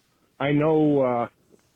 Uh, I know that uh, Gordo's been on uh, been on already. Uh, I don't think it was with the HRCC team, but but uh, yeah, that would be cool. And if you think about it, once uh, once they sign the C- CSCE, you could have both Josh and Gordo, maybe even Carlos. Who knows? Uh, Oh, or one idea. of us other uh, fine folks, but uh, have their signatures on your certificate. So something to think about. Anyway, I'm going to get both hands back on the wheel here. Thank goodness for hands-free cell phones, but uh, it's awful slippery here. So I will say 73. Take care. We'll see you. Bye. Well, Doug, stay safe on that drive that happened earlier this week. Yeah, after after everything that's going on, I'm probably going to have to add that to my list of things to to at least sit in a couple of VE sessions. VE test. Boom. Yep, add it to the list. Hello, this is Kilo One Mike Alpha Zulu, aka Radio Detective Nathan. Hello. Hey, Nathan. So I was uh, watching Josh's video, just looking over the uh, the Obama ham shack, like he did, talked about it on the podcast last week, Mhm. and he wasn't sure where a box was. Um, had some wires across on top of a gauge thing, so I decided, eh, doesn't hurt to see if I can figure it out. So the key is change the contrast, turn up the Mm. brightness, and follow the wires. And I figured it out. And uh, Josh actually put it as a uh, comment in one of his uh, on the video, so that people can see it. And it's great. It was a 5100, um, where the head the head unit was to the left, and there was a hidden 891 in there. You only can see it if you change the some contrast. You look really really close, and some brightness. So it was a neat to uh, be able to figure it out. In I guess I, I maybe I put 20 minutes on into it, just figuring out, change the brightness, try to figure out what the body looked like, and it was cool. And also I uh, I appreciated the um the after chat on Saturday where um think Edison was on there. And I said hi, Edison, and he, and he saw it, so it was, it was neat that he saw that. He did. And, Saw um, the chat, he's like, yeah. "Who's Nathan?" That's funny. And um, and then the keywords for the giveaway were like clock and coffee. He's like, "Stop! Stop typing clock! Why are you? Why are you? Why are you? Why are you typing clock? Stop! Stop! Stop! Why are you typing coffee? Why? Why? Why are you typing coffee?" So this is Key One Mike Alpha Zulu, appreciating Josh and appreciating your special children. They That- are. that'd be great. They are very special. That's Because everybody was spamming coffee and clock. He's like, why is everybody saying this? Why is everybody saying this? Like, That's the giveaway. They have to say that to get in the giveaway.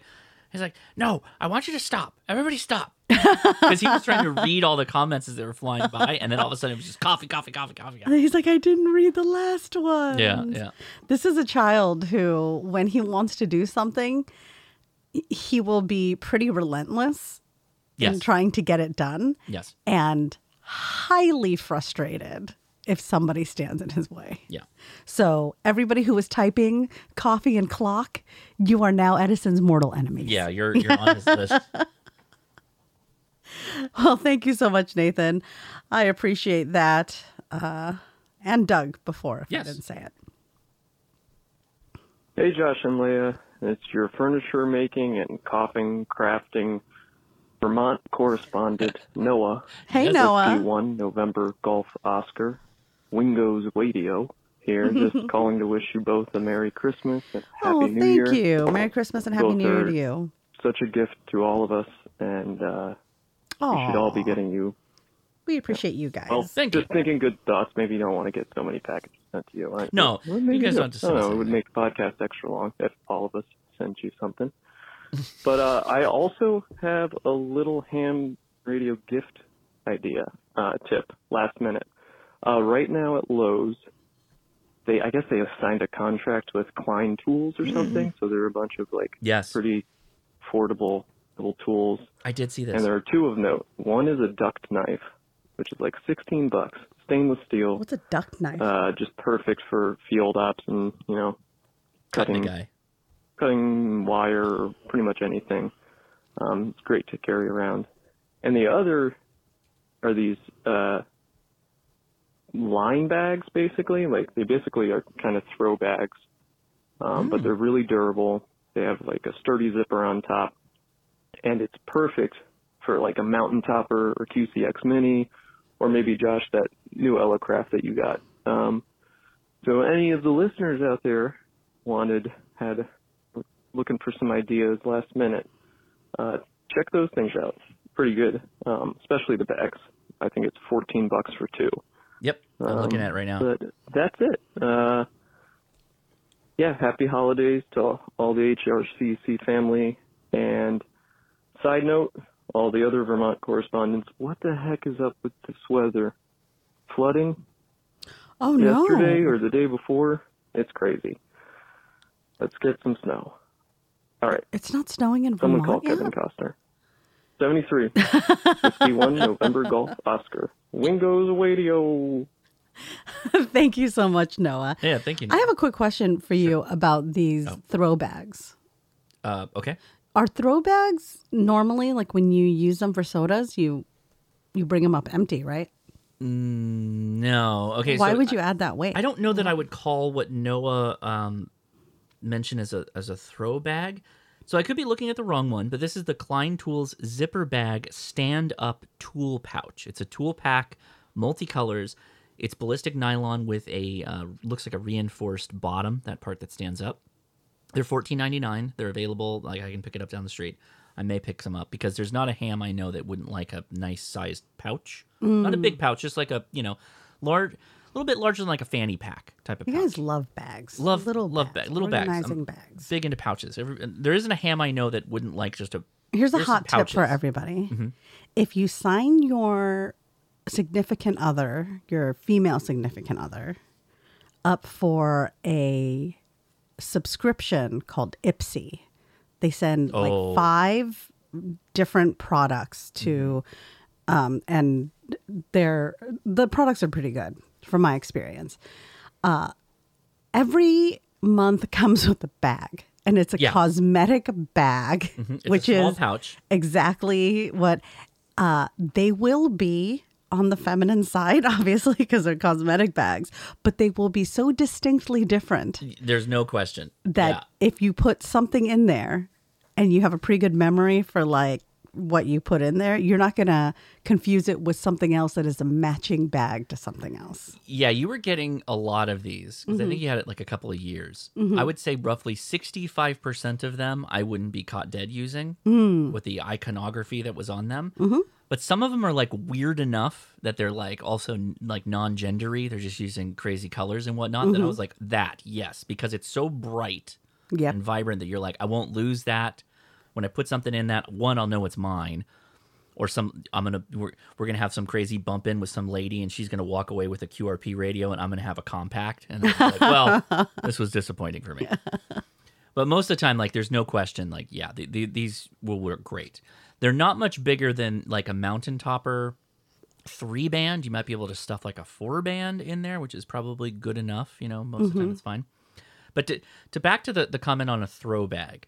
So I've heard throw bag mentioned in like two kind of different ways. Throw it in your bag. well, I, that's probably what Noah meant. That's probably what Noah meant. Gotcha. Versus an in the tree, Right. give it to a squirrel to run it up. Right. So I have I have tiny little drawstring pouches that I keep empty, as you were referring to, that I'll just pick up rocks on the trail and I'll add it to the throw bag. Then I'll use that on my cord that I'm going to mm-hmm. throw into a tree. I'll use the bag to, to throw it, hoist up my antenna, and then when I'm done, empty the bag out. The bag becomes weightless again, or the weight of the bag, and then you know back down the trail. The other throw bag, quote unquote, is a lar- much larger bag that you put your throw line in along with your weighted Oh, bag, which I is a, see. which is another thrown a throw bag, but that is specifically designed for getting a line into a tree. Um, those are for like arborist. That's like an arborist throw weight Mhm. or an arborist throw line bag. Those are also What does Adam use? nothing. Adam he just, runs it up the tree himself. Right, just runs it right up because that man doesn't stop running. he moves quick. Gotta, Adam's like one the guy in one of those kung fu movies who's like running across the tree. uh, what was the guy's name from uh, Lee Lee Bu Mai Lee something my What are you talking about? from uh, Crouching Tiger, Hidden Dragon, where they're fighting in the they're literally fighting on the thinnest branches Yes, of the tree. yes, Lee that Mubai, is- Lee okay, Mubai is the main character. Chow Yun Fat. Mhm. And they're literally on the thinnest little branch, and they're Yes. standing on it, like bouncing. That's Adam. Yeah, Yeah, that's with- Adam, With, with gingerly placing his antenna Mhm. wire on Yeah. the tree. Yeah, it's like no squirrels. I can't trust you for this. This is too light of work. I'll still feed you though. Yeah, don't yeah. worry. Enjoy your enjoy yourself with the tiny hot tub I made for you. yes. Take a load off. he somehow fa- found a way to run it from the hot spring. It's crazy. No, he just he, he heated up rocks, and then put the rocks in the water, which It's just you know, much more impressive to find a hot spring and Oh, then just found run it? the water. to the- yeah, also possible. Hi, this is Chris Alpha Hey, Zero Chris. Sierra Bravo. Um, I was listening to the podcast and um, I remembered there is another tree called the honey locust that is good for its uh, its sap. It can be refined into a into a syrup, and I I don't know if that grows anywhere near where you are. I know that I'm gonna plant a here tappan in tree. uh, kind of the Kansas Missouri area we have locust trees. I don't know if they're honey locust trees, but uh, you can identify them by these like really long thorns. Um, but What's a anyway, bitey tree? there's another tree you can turn into syrup. the tree is sharp Um, again. Uh, Josh, I had a question for you. Love it. Um, I would like a device that would allow me to receive on HF with one antenna and transmit on another antenna. And when I try to look this up, the- result that I see is a pan adapter, and I don't think that's what I'm looking for. Like I'm, I'm, I'm picturing a device that energizes a relay when I hit the PTT button and switches to the transmit transmit Mhm. antenna. Um, I don't know if anything like that exists, um, but uh, I'd like to try and figure that out. All right, that's all I got. Thank you. Bye. Yeah, it does. Uh, this is just one example. You can go determine, you know, what you want to do. This is the MFJ 1708 Bravo dash SDR, SDR RF sensing TR switch with SO239. Um, there is two antennas that you can connect to it, and I'll just read from this. This the RF sensed TR switch it, with a passive splitter designed to be used with a transceiver and a separate receiver, such as the popular SDR receivers. The the splitter gives high isolation between the transceiver and SDR receive port to reduce cro- crosstalk interference. Oh, you know what? Now that I'm looking at this. Oh, that's for one antenna. I don't know if it's bidirectional. No, it wouldn't be, would it? Hmm, one second. Well, that only took me a second. Uh, the MFJ 1707 Bravo. So, of course, they make it in the other form. The automatic RF sense antenna switch, which is an audio switch that goes between two antennas. So, this allows you to have a receive antenna and a transmit antenna. This is automatically switches separate transmit and receive antennas on transceivers with only one antenna port, right? So, you have a 7300 and you have a really good listening antenna, but you don't necessarily want to use it as your transmit antenna. And that's a real thing. That's that's a real thing, obviously, because they make it. RF sensing for radios that do not have a keying output when transmitting, which is nice. Good isolation between transmit and receive ports, good SWR characteristics up to 450 megahertz. Control, and there's literally a typo. Control line input for radios that have a key line input. So if you do have that, you, you've got that capability for, you know, telling it an aux output that can be set to ground to mute or open to mute to key other devices, power off bypass, and adjustable receive delay, uh, 50 milliseconds to four seconds. So um, that is something that's important too with a lot of these is you likely so if you have a 7300 you may want to add a keying delay uh, before you give the full power down the line or before you're transmitting ssb into this or you know whatever you might want that uh, capability to be able to do that. That's a handy thing. That is $140, which for, you know, that's not an inexpensive part, but at the same time, it's exactly what you want to do. It is likely that you can find other people that make this, and I have not used this, so I can't say whether it's good or not. But given the background of what's in there, it's it's a relay and some other stuff that's probably pretty straightforward to be able to do. So yeah, that's it. You can go check that out. All right. Well, Chris, I hope Josh answered your question. Thanks for voicemailing in. And it's time for the last voicemail. Okay. Oh, yes. It is Kilo and Mike Alpha Zulu. Let's Hey, get this quick.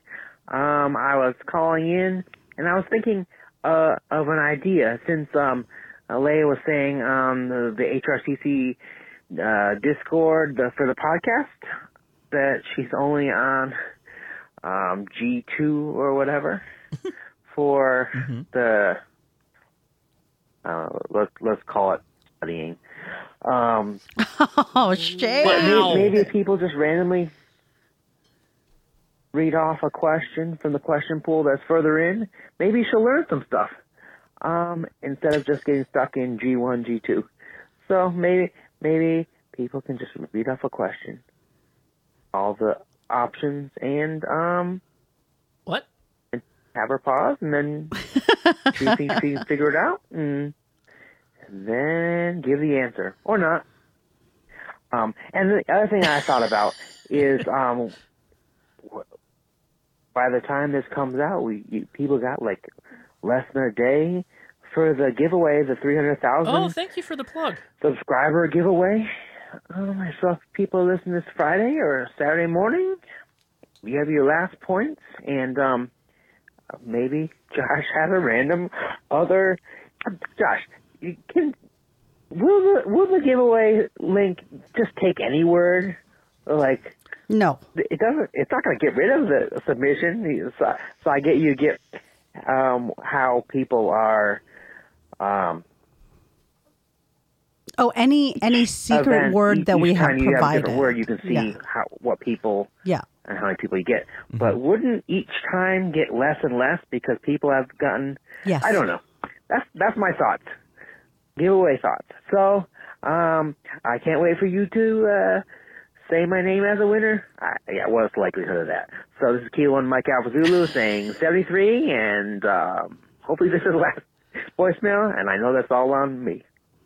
Well, you know, Nathan, thank you for asking and thank you for the plug. The 300,000 subscriber giveaway is going to be this Saturday. The link will be in the show notes. It'll take you to a Google form that you can sign up. And there is a section in there for a secret word. We do ask that you put the secret word in there. And it's, it's really weird that you're uh, the last voicemail and mention the giveaway because the secret word this week is Nathan. so, what are the odds in that? That's pretty impressive. So he asked the question, "What is the point of the secret word?" And he nailed it. it. It's just for us to like look at where people are finding the giveaway. Right. And yes, Nathan, you're also correct that given enough time, those secret word numbers go down, right? Because you can only enter once, right? The the tool just removes all the secondary entries. So Your yeah, first entries are the only ones that are going to be. yeah, that's the only one that sticks. anyway. So your first secret word is the one that sticks, right? So that's that's what we're looking we're looking at. And then over time, right, if we statistically take a look at where the word came from, we know where the word was was used.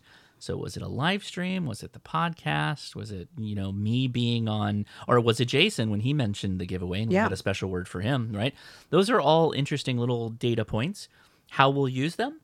Don't Who know knows? yet. Don't know we yet. just like data. we love data. I literally was just looking at exam tools data. Yeah, Exam Tools has like a metrics page that you can go to, which is super yeah, cool. to find out uh, who's testing the most people. yeah, which VEC is doing the running through the most uh, Yeah. exams, which is pretty cool. All you that know, stuff you is know who's still data. killing it? The Godfather. Gordon West. Absolutely. W5YI. Mhm. That's right. Okay, well, thanks everybody for sending us voicemails. We again really do appreciate it. If you don't want to send an email, it's totally fine to just call us when you're upset and you're like, I want to respond to them now, but I'm driving. Well, you don't have to stop and email like some kind of cave person. You can use your smartphone with hands-free technology to leave us a voicemail. Right? Yeah. Right. Then that means we're heading to the Blooming Tower. This is where we read your emails that you send to Leah at hamtactical.com. We appreciate your, you know, just telling us your story in amateur radio. What you've you been up to? If that's a, a fun little POTA anecdote or a SOTA quibble. Is a quibble? right? quibble? Quibbles. Quibbles? Yeah, okay. Is that we'll go with that. well, that's what you're talking about? Sure. It's like a tribble, the cousin of a Yeah. tribble. Is it quibble? Yeah. or just ask a question. We love the questions. I love to see if I can help you at all. And we really do appreciate you sending your merch ideas that f- kind of fuel the creative powers that is hamtactical.com. The merch store that Leah runs takes your merch ideas and creates them. And if we like your idea and make it, we will send you one for free. Speaking of that, Leah, there's one we got last week that we still Mhm. need to add that to your list during the break. Yeah, absolutely. The break that we're that that Mhm. Myself the and the that kids you're are on. which But- definitely doesn't actually double my work. shuffle that just in to what you got going on. The worst need part- you to wrap that all up while I'm on break. I don't I don't want to be stressed on my break thinking that this new amazing merch has not been created. you know, I just don't I don't want that anxiety on me. See, here's the thing: you and the boys being home Mm-hmm. For more hours of the day creates more work. Oh yeah, totally. It's a nightmare. Right? It's a nightmare scenario. Yeah, uh, it's not a nightmare. It's lovely having everybody home and together. It's that it's that it's that uh it's that meet cute nightmare kind of thing. Wh- How is a meet cute ever a nightmare?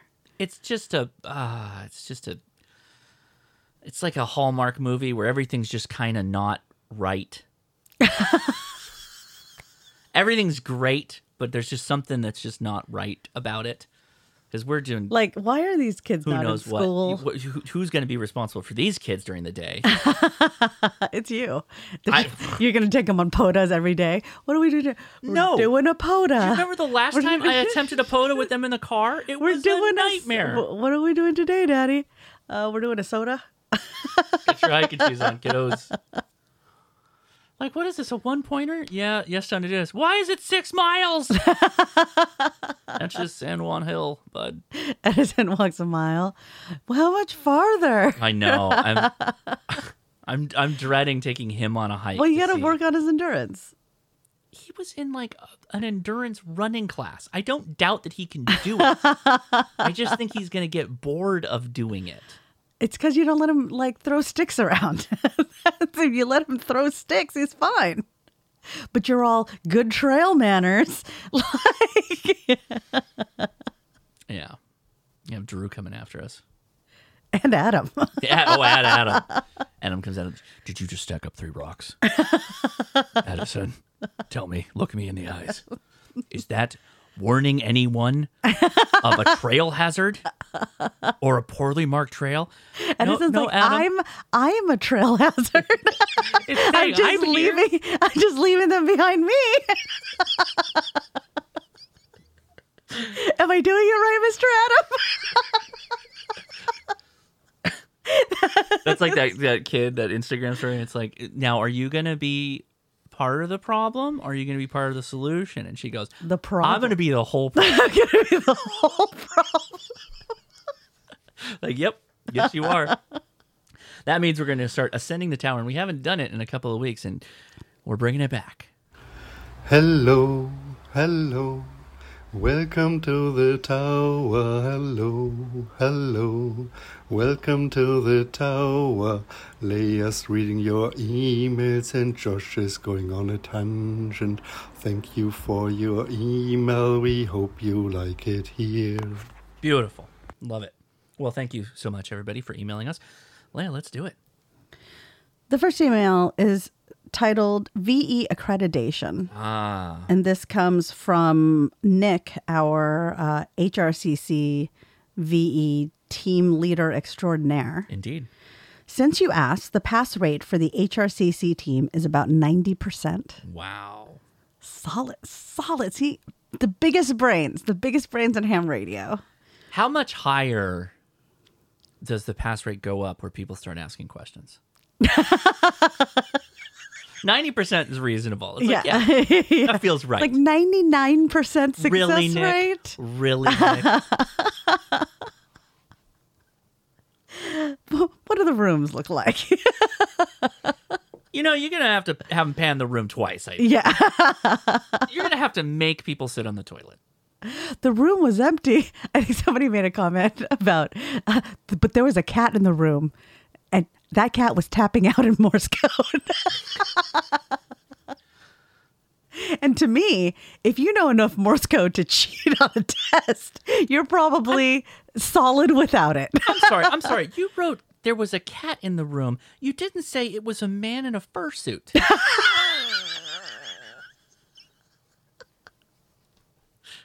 All right. He goes by Muffins, okay?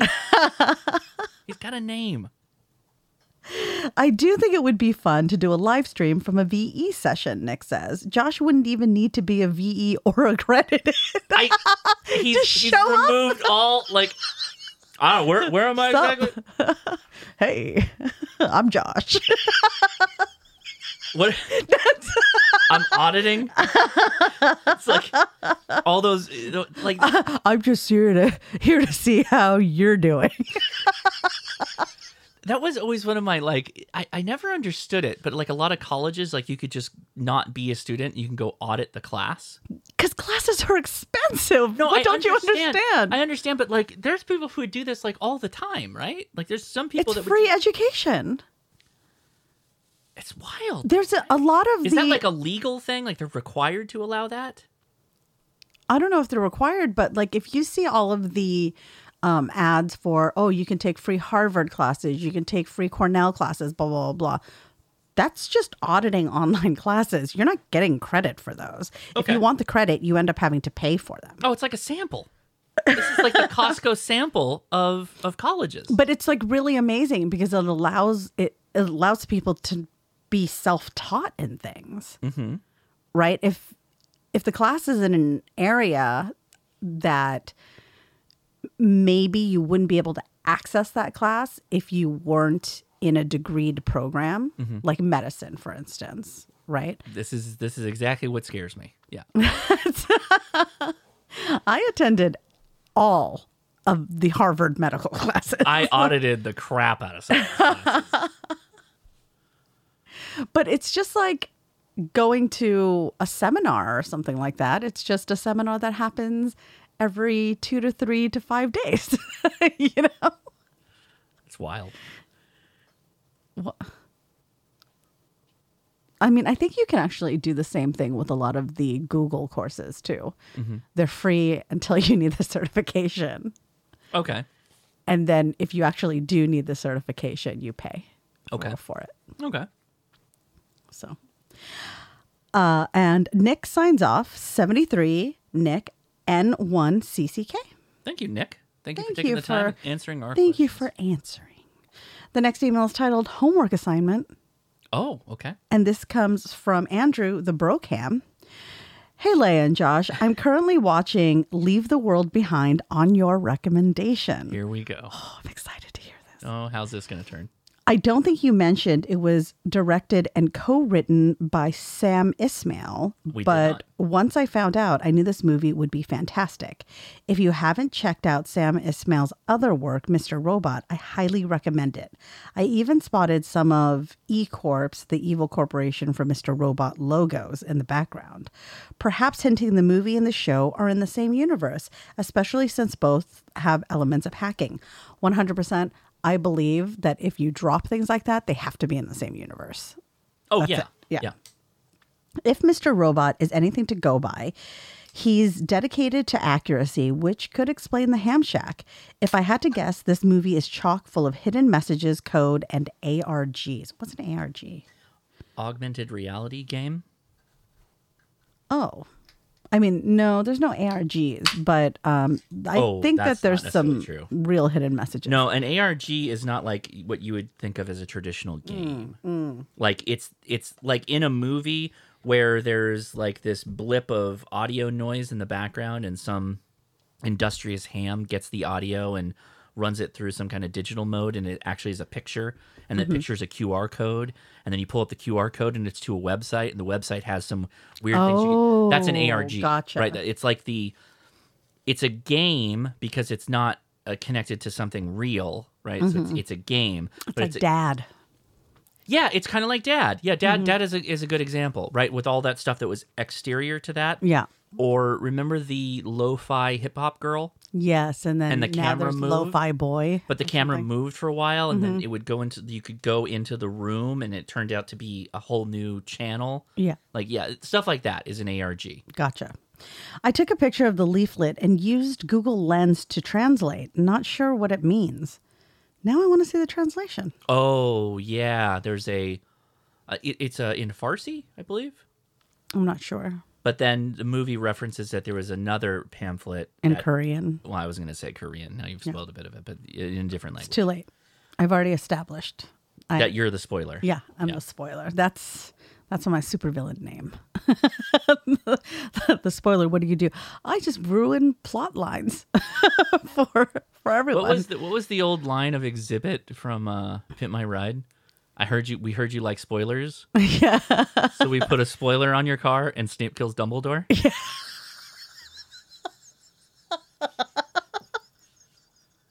That's a good one. That's my favorite. That's such a good one. I totally forgot about that one.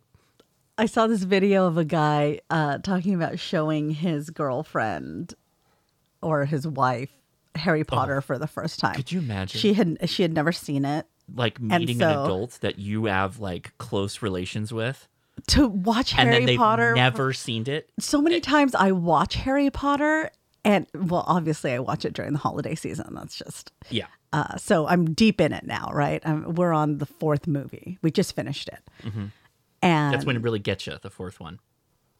And so many times I'm just like, ah, this would be so amazing to watch again for the first time, right? It, it, it's yeah. Star Wars, the the Ridge Tridge is like that for me. Yeah. Um, pro- yeah, I don't know if there's. I can't say there's a ton of movies that I feel that or think that, Mhm. but but that is the Harry Potter series is really really good Yeah. in that area. And I mean, the Harry Potter series is so good that it makes you want to go back and read the books because Oh, yeah. then the book fills out the universe even more. But he's talking about like at the end of the first like movie or two as they're moving through Mm-hmm. the series. Uh, she goes, So far, my favorites are Dumbledore, Snape, Dobby, and Hedwig. and that's when husband goes, How do you feel about Fred? So bad. so bad. It's going to be devastating. Oh my god. All right. So Andrew continues I just finished the movie, and now the wife is worried about what will happen in a disaster scenario. So I think I'll use that to my advantage to try and get more of a budget for our preparedness and radio setup. Mm. Okay, this, This is, is a- this is a this is- very important thing that I think everyone is missing. Everybody who's like, "Oh, I didn't like this movie because like Because the Obamas. Well, no, not not because of the Obamas. Whatever. It- it's I knew when I put that in the. I did not have Obama's name in the title. I of the did. video. I And renamed you the told me to rename it, and I went, "Yes, honey, absolutely." And I knew. See, because what they're saying, I didn't even get the connection to Mr. Robot. But I know most of the people that made that comment might have been familiar with Mr. Robot, and they, I think, totally checked out on the movie because of Obama alone. Mm, that's fine. Probably, uh, I, I mean, it's fine, but I, I still would like them to see the movie and actually have an objective lens on when they were watching it versus now this is jaded by it being an Obama thing. You know what I mean? Well, Because we didn't know that going in. what what they're missing out on is what is probably one of the first movies that would encourage preparedness in the average person. It doesn't make like an apocalyptic situation look that far fetched. Right. It is not i- it's very realistic obviously because it's pulled from things that happened that actually happened On but just converged yeah. right but it's, it's also from not dripping in violence. That's the other thing. Oh it's not yeah. So many, so many apocalyptic movies are, and that was kind of where I was going with. It's a total combo breaker because it's not dripping in violence, and so actually, for significant others where you're of the preparedness mindset and they haven't really got it yet, they maybe they think it's a little kooky or paranoid. Right? This is actually this is this is probably the movie you might want to you know splash this in there and let them watch it because it's plus it's julia totally roberts is in it right? Ethan hawke Ju- Ju- Julia Roberts and Ethan Hawke play the straight people, the people that have no preparedness connotations. They're totally blind to everything going on, and they're just having to like deal with it. It's Right. like thrown in. Their whole family, they're thrown into it. and you are literally watching Somebody's horn just honked.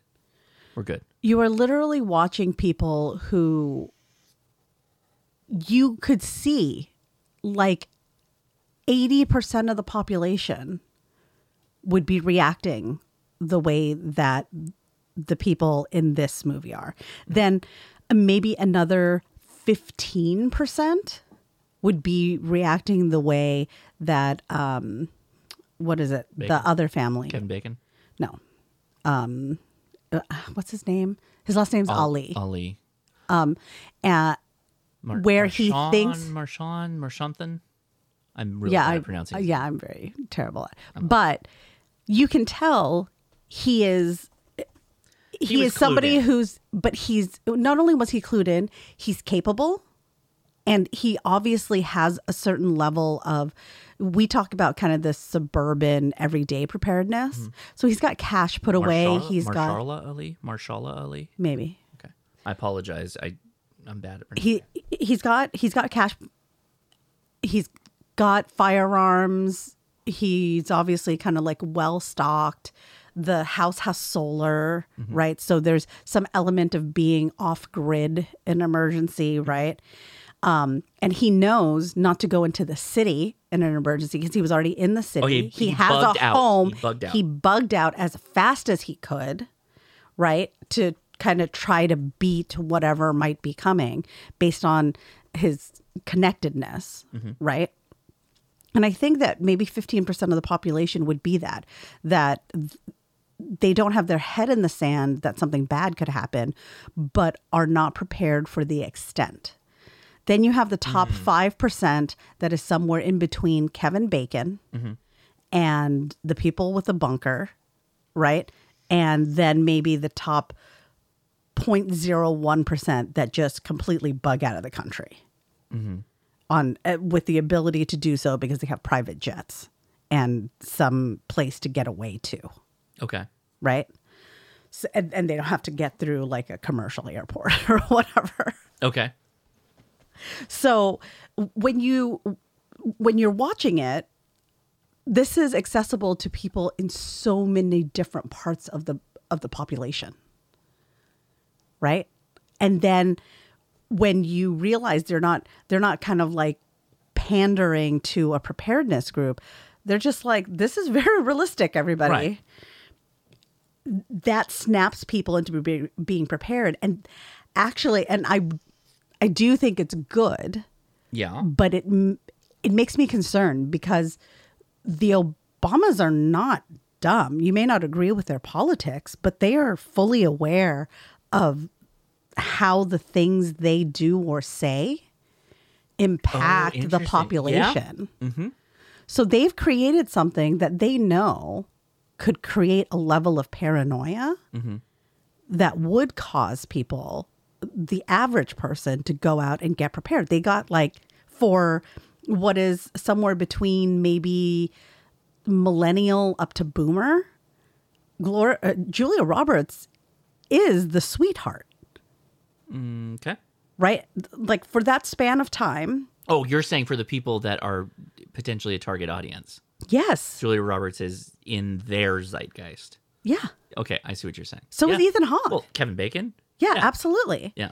And so all of these people that they would never associate with any kind of real extremism because they were super mainstream and still are in a lot of people's minds. Yeah. Like if you pulled like maybe a Kevin Costner or a Tom Cruise, this would not take on the same realistic feel. Considering their what they have done before, particularly for Julia Roberts. I think Kevin Bacon fit the role. Like if you think Kevin Bacon, like Yeah. okay, he, he fits in that role.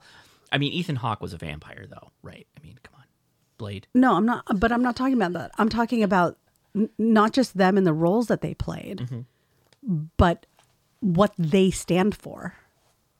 Because they they're at points in their career that they don't have to go do this a a movie at all. Oh, I see what you're saying. Interesting. So there, you now have not only I think the Obama. I think it was literally they got a phone call and it was freaking Barack Obama. The other letter was like, "Uh, I'm I'm making a movie and uh, I'd like you to be the wacko prepper guy." And Kevin Bacon's like, "Damn right." I mean, that's fine for Kevin Bacon. He's but for He Julia Roberts, for like one day of shooting. that was it. I I mean, for the vast majority of the the famous cast members, these are very mainstream people. Mm-hmm. Sure. And I think it really normalizes this acceptance that there is a potential apocalypse. This is not paranoia from a bunch of like doomsday preppers anymore. Ah, that's interesting. Yeah, I can see that. Yeah. I wonder if they've like. I mean, okay, I agree. Especially on the no one- heels of a global pandemic. Right, right. I, I, and I'm. You guys can all quote me on this. I don't believe that if you have attained any very high rank in any government that you are an idiot. It it it doesn't matter. You have to be intelligent enough, at least good enough to cover your own butt for that long, right? Hmm. Hear me out. Hear me out. no, there there are like legacy um there are legacy politicians Okay, that fine. I, I think bank on their families' names. Uh, okay, I guess you got me on that one. Um, but I don't think the Obamas are stupid. oh, absolutely not. I don't necessarily agree with their politics, but I don't think they're stupid, right? So that's interesting. I'm sure that is also a discussion point they had multiple times. Like, is this going to cause like a panic? Uh, is this going to make people freak out? And it did. Like, there's there's all kinds of articles that have been posted since this came out of people going like, I guess this is actually possible. That's kind of crazy. Uh, it is possible, and it's kind of nice to see people shifting over Mm-hmm. to focusing on being more self-reliant, not not as a like this is what fringe people do, but like oh I should be self-reliant. Oh, it, instead of it being an othering thing, this is now a this could be for me. Right. It's I shine it's shining a light on the fact that you're not going to be able to depend on the government to bail you out of a post-apocalyptic emergency. Or even just a localized emergency. Yeah. I mean, first responders we know get busy. That not, you know, not not in that way, but they are busy doing their first responder job, or they're wrapped up taking care of their family. Something we repeated Or they over can't and over get again to you because the roads are blocked. by Teslas. Sure. Yeah, that's right. And also, I appreciate the fact that they made Teslas look bad. Yeah. it's just that's I wanted to save this. I wanted to save this for an uh, inevitable New Year's discussion of like, what are you surprised about that happened in 2023? I am surprised that the majority of the world has come around to seeing Elon Musk for exactly what he is. I cannot be like, right? how how long was the con man aura going to take to lose its sheen? Like, how, how many things, stupid things, was that man going to say before it finally started sticking in people's brains? like I started out as the kid in the morning waking you all up with pots and pans banging them talking about Elon Musk. I remember live streams where people were coming at me and the after chats I'm like I shouldn't even be talking about this but you guys got me all riled up. This is supposed to be a ham radio live stream but here it comes and I'm just dumping all Somebody- my some- Elon Musk stuff. For years I've been doing this and now I feel vindication is probably the best word. I can't tell you. You know, uh, so it's funny because these two things kind of fall in line to me. And it's like, I feel like the world is starting to see things the way I see them. And I don't know if I should be scared or feel good about it. I don't know what to do. I just like, I've been out here all alone for so long. I've been out standing in my field alone. and now you're finally all coming to the field. and you're trying to be outstanding in the field, which is great. we could all be outstanding We can in the all field. be outstanding in the field. Yeah. Uh, it's so funny too because I think somebody said to you today the way you feel about Elon Musk is how I feel about Obama. No, Zuckerberg. oh, Zuckerberg. It, was Mike, KMRD. Because he wouldn't get Instagram. I linked him to a, a, a short. I texted him, and he's like, "The way you feel about Elon Musk is how I feel about Zuckerberg. I will not." And I'm like, "Hey, Respect. I know where I'm coming from, Yeah. so I know where you're at." Uh, so many people could just be responsible for the downfall of society. I, I honestly think it's uh, really less than a couple dozen people that if they joined together. No, it's it's actually Mahershala Ali that Yeah. has the best line I think in the entire movie, and it's after the Kevin Bacon altercation when they're in the car, Mhm. and he's like, "Hey, listen, I don't think that it's like any cabal that got together to make this happen." He's like, "I think it's just just people. Like inevitably, stuff like this is. I'm I'm totally screwing up the paraphrasing, but that it's not any like super intelligent mastermind Bond villain group." it's just a series of inept decisions by not fully understanding people that could be super smart but just don't have all the information or they're being manipulated to do this that I don't the other. remember what you're talking about right now. the one where he was in the car That's not how I interpreted what he said. when he was looking at Ethan Hawke, he's like, I need to know you're with me on this. I need to know that like like we're not family, but we're all we have. We got to be it together. Yeah. And and he asked him, why is all this happening? You got all this information, which at the time you think he's got a lot of it, and he's like, I don't think I've got that much more than you've got. And the Right. reality is, is, I don't think it's any one big, you know, massive conspiracy. It's just Mm. a, a s- structures of power that are basically you know crumbling kind of Well, Andrew says he I think the real message of this movie is I'll be there for you. Which is like the friends thing. And then kind of along the lines of what you're talking about right now. I need to know you're going to be there for me, yeah right? i mean that that maybe the, that is why the friends uh the friends theme runs so much through the movie. That's yeah and it ends on the the, little girl Yeah. being able to finish the series.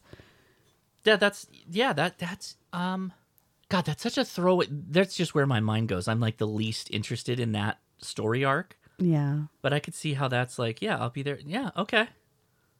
So he says, Huh. good movie recommendation. Go mo- watch Mr. Robot. I will go watch Mr. Robot now. Based on your recommendation. Yeah. We'll watch it together. Okay. How's that? We know how that goes. And then I will start watching it without you. That's Yeah. how it goes. I love you very much. I love you too. Right. just yeah. and that's 73, the Brocam K8ARH. And then there's a image here that oh, it is the image from the Google Lens that translates the uh, what you thought was Farsi mm-hmm. on the flyer in the movie. We ask that you pay immediate attention to what we say in this post. We have the most dangerous and destructive explosives in history, and we leave this hor- horrific fact to you to contemplate and stress the validity of what is said. Hmm. I just want to use this on your land, and steps must be taken to stop the resistance built for peaceful inquiry into your religion. Hmm. Okay. I think that last part, the peaceful inquiry, that that section into religion, probably is something more along the lines of A word they use that is known to them that is poorly translated. like stopping the resistance built for a peaceful inquiry into religion. I think that is essentially you need to convert. Like that Probably is- just jihad. it's word. like convert to convert or die. Yeah, something like that. Yeah. All right. Well, thank you so much, and Yeah, thanks for that uh, translate. The next email is titled "Winlink Success," and it comes from Scott.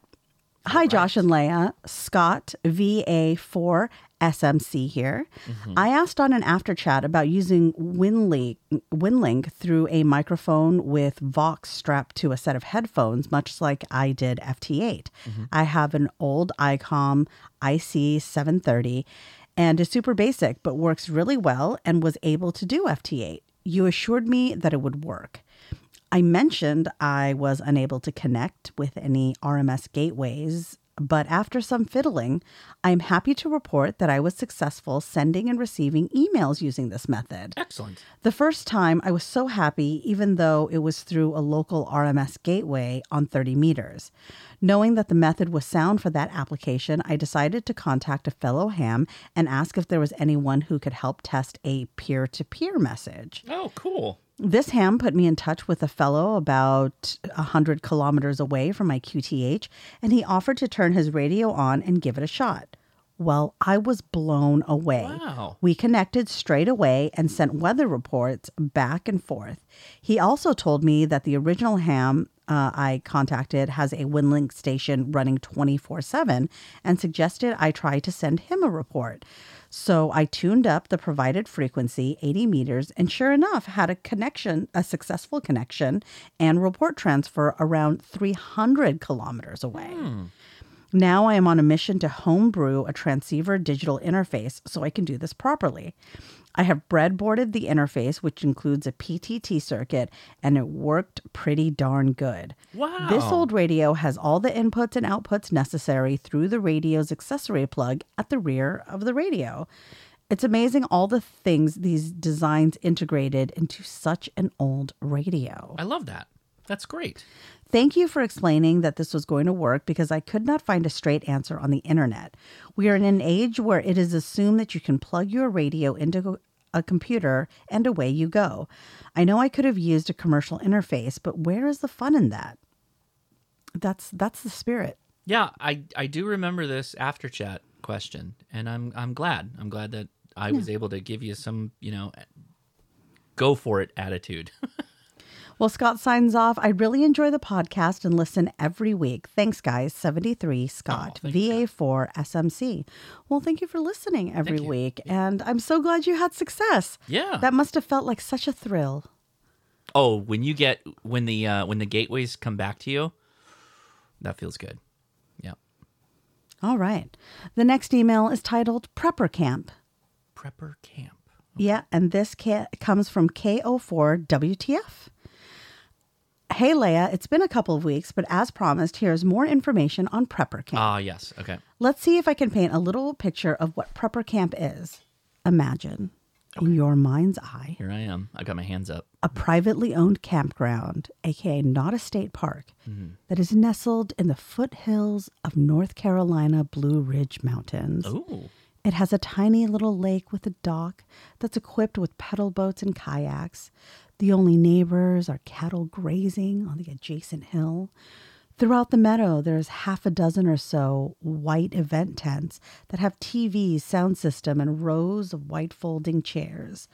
There's a corridor of a dozen or so easy up tailgating style tents that house vendors. Many of these vendors double as presenters for the plethora of classes. The class choices include, but are not limited to, edible plants, amateur radio, everyday carry, go bags, canning, winemaking, home defense, essential oils, C- CQB, making soaps, reloading ammo, Oh, is great. blacksmithing, and many, many more. The people who attend are as diverse as the classes. Yes, there are plenty of people walking around in multicam looking at looking all tactical and ready for the zombie apocalypse, but there are also groups of people who look like they got lost trying to find their book club or quilting meeting. Oh, that's kind of that's great. Actually, they watched uh, Leave the World Behind. it is really quite a diverse crowd. I was amazed at how far people travel to attend. I even talked to someone from California, of all places. Imagine that. I won't bore you with more details. I was not bored. I was no, enthralled. this is great. I've included the link below. And there's a link of classes. I'm going to pop this open and I'll drop the link to Prepper Camp in the show notes. Uh, but it appears that, wow, there's like just a never ending amount of classes here. Could you imagine what the conversations is like at the uh, essential oil tent? They're like, I can't get my toddler to sleep. Have you have you tried thieves oil? Yeah. I've got a cough that won't go away. Have you thought of making a tincture of thieves oil? That's, uh, you're talking about kind of like MLM. I have a gaping chest wound. Have you tried making a chest seal and then putting thieves oil on it? You're you're talking a very specific. Essential oils are great when I've heard thieves oil is great. the thieves oil for some reason is just touted as the the full You solution. should do to thieves everything. oil about it. Yeah. I have also always wanted to go to North Carolina, and I have a friend who has come out to California Mhm. to like visit and do stuff out here. Like who they lives came to in North- California to announce that they're gay. No, they they came out for like for vacation. I would have just said they came yeah. to California. like the whole state. Yeah. that seems like a big undertaking. And so she and I have met up a couple times over here. Uh, there, she's a part of uh, the birth group from Ben's birth year. Oh. And she age. lives in North Carolina in like a hundred year old home that's like Oh, super beautiful. They got a lot renovated of it. in there. Probably yeah. anyway, They'd be making it. Uh, Josh, if you wanted to wet your backpacking whistle, you may want to check out the Foothills Trail, 77 miles through the foothills of the Blue Ridge, Blue Ridge Mountains. I'm working on doing it in pieces, one week at a time, with the hopes of doing a through hike once I get my backpacking legs under me. And there is a link for the Foothills Trail. Of course, both of these would require an East Coast trip. If that happens, let me know. I'll gladly make recommendations on places and could even take you all out for some pew therapy. I love that. Thank you. Nice. Thank, you for so the much. invitation. One last thing to keep it radio centric at all. I'm getting ready to open up a box from DX Engineering. No, it's not a DX Commander. It's a Chameleon MCOM 3. Right on. I'm I'm working on making my antenna setup more permanent. Mm-hmm. I know it's compromised. I'm hoping it pairs well with my G90 and will free up my long wire kit that I like to use for POTA and camping. I'll also be on the weekly HRCC HF net here shortly. Mm-hmm. That's Fridays at 9:30 Eastern Time. Join the Discord and follow the hashtag HFNetChat for more information. Short update conditions were pretty bad. I couldn't even hear Evan, but I got checked in somehow. And that's, you know, the Last week was bad. the the HRCC admins and mods. They they do a lot more than just mods. The net is one of those. And Evan in particular is the is now the net op for both Thursday and Friday nets. Yeah, like Evan- there are there are alternate amazing. nets, but Evan is really pulling a lot of weight right now, which is just awesome. Thank you, Evan. And Evan also has a fantastic TikTok He does. channel. It's called called Amateurs and Airwaves. I right? believe that right? that's correct. Yes. So if you are on TikTok, check him out because uh, he does lots of cool ham radio stuff on TikTok. He does. Good And it's informational versus a lot of Josh's videos are just funny. yeah, I my informational well is tapped once I'm done with YouTube, and I'm like, Leah's like, you should go make a, a stupid TikTok, and I'm like, let's do it. not stupid in that sense, but you know, like just not serious. Yeah, exactly. And that is KO4WTF out. Well, thank you so much. I like it. You're you're selling me on North Carolina. That's that's for sure. I got real grits out there. I think that's one of the places I could potentially live. There's like H marts out there. You, I, uh, you, you, you, we'll go to, we'll go, we'll go. They have weather. I mean, some weather is okay. No, they have, they have a, they have, They have winter. four seasons, is what you're saying. they have a They're winter. a four season state. Yes. Well, Yes. it's, it's raining here right now. and they have humidity. It's East Coast. They got humidity all up the all up there I don't hate humidity. Humidity is good for the skin. So the cold that's are- the problem. You remember I was in Austin, it was fine. Am I just too far from it now that I don't remember that I didn't like it? So there, there's Austin was humid. Yeah, Austin was humid, but it was like it felt like the humidity that you get in Hawaii. that was fine for me too. That was fine for you. The East Coast humidity is not the same. It's what you, not the same. what do you mean? It's more. It's like a dewy humidity. It's casual dry humidity. okay, it's it's that. You're just going through a dryer cycle all the time with a bunch of wet towels. It is it is a different kind of humid. Whew. I will say that you're probably like me in the sense that you would like the cicadas though. The cicadas are cool. yeah. I, I'm always like, there is one thing when I am somewhere different, I will be the first person that will call out a cicada. Like if I hear Look a at the cicada, cicada. no, not, not Oh. look at it. You seldom see them. You'd have to uh. go hunt for them. They're just so loud that the noise carries, and it's such a foreign sound to me that whenever I Mm. hear them, I'm like, oh, cicadas, So and everybody else is like, I wish they'd just shut up by now. God, just go die. What is cicada season? How long is that? It it depends on which brood it is because they they burrow underground and they're down Mhm. there for years, and then they come out and it's just like it's on. It's like we're here. It's a love fest. Pay attention to until us. They do what they got to do Yeah. and then die. All right, the next email is titled Mobile Antenna Position, and this comes from Sam. Hi, Leah and Josh. Merry Christmas. Hope you guys are doing well. Merry Christmas to you. Merry Christmas. First things first, ratchet straps. the gift that keeps on giving. I explain the long saga of the ratchet straps to my wife, who doesn't listen too often but likes it whenever she does. Well, hello, Sam's wife.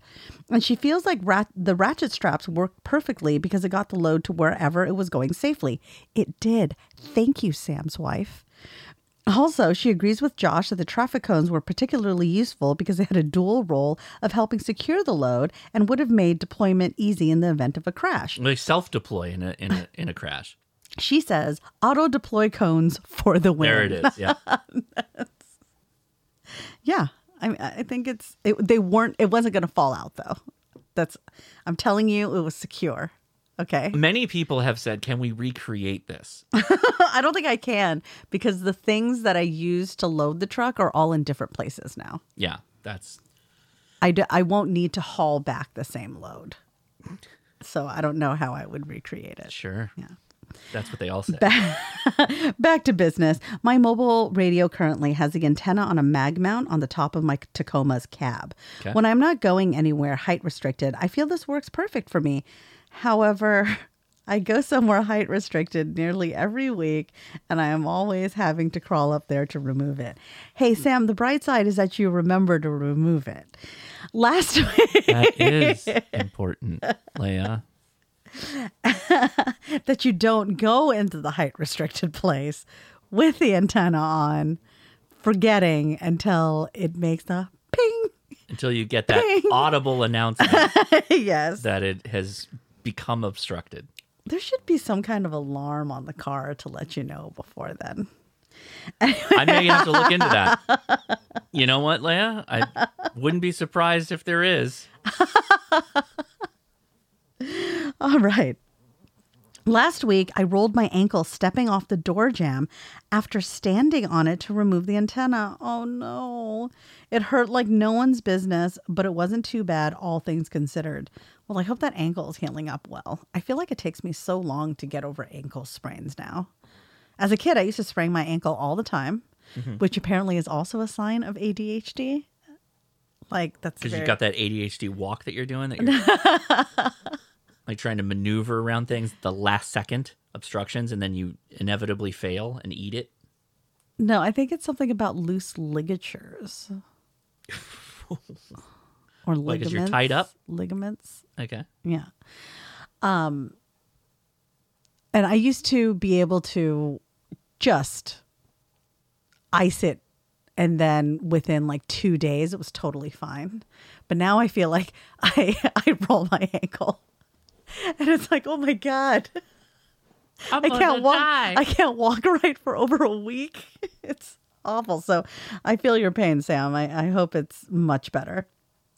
Needless to say, I'm now wanting to mount my antenna somewhere a little lower. How much of an impact to receive scent signal strength will there be from mounting it on my hood on a lip mount or hinge mount? Or would mounting it to the end of my bed be better, i.e., a mount that places it essentially directly over one of the rear tail lights on the edge of the bed? I'm leaning towards the Victory 4x4 hood hinge mount as it's only $41 plus tax shipped, mm-hmm. but the bed mounts aren't much more. Most of the options I have found would also require the purchase of an NMO mount and an NMO VHF UHF dual band antenna. So the the- answer is that you're I I can't tell you how much worse it's going to be. Right? That's the first thing. It's going to be worse. And it's going to be slightly directional as the cab is going to kind of get in the way a little bit, right? Because that's an obstruction. But it's going to save you potentially damaging your truck by Sure. the mag mount getting slammed into the roof of your of your cab. I mean, damaging an antenna to me is like, who cares? You know, 50 bucks, fine. I'd rather have that break than it damaged the truck. That's the, the big one for me. And my wife uh, is Mhm. already through a couple of these things. Um, so what I what I would recommend is that you do whatever you think is gonna like be an appropriate option to get you the clearance you need is going to be, I think, the first thing. You mentioned two options which are good. The Isn't lip, there another like antenna option that's like less less like rigid that could just kind of be a little more floppy? like yeah, they, they actually do. They actually have spring spring loaded yeah mounts that you can add to an antenna, mm-hmm. Um, and that that is an option. You can do that. If you add that spring mount, you will have to retune the antenna because you're you're adding an electrical length of of vertical Sure. in the form of a coil, so you'll have to tune around that. But even then, you're still going to have a vertical limit in which you're going to have a problem. I literally had like the lowest profile antenna on the truck Mm. possible, and you found that you found it. Congratulations. Exploring new ways to, to find the breaking point. What you didn't mention, and, and it- because you have a truck, I will mention that there is something called a stake pocket mount. A stake bed is not something that a lot of us use that much anymore. What about just trucks. the remote control one? Well, we'll get to that. That's another option too. A stake bed mount is actually kind of um, cool. There's those little square pockets that are on the, the tops of, of truck beds. Those are called stake stake pockets or you know stake bed mounts.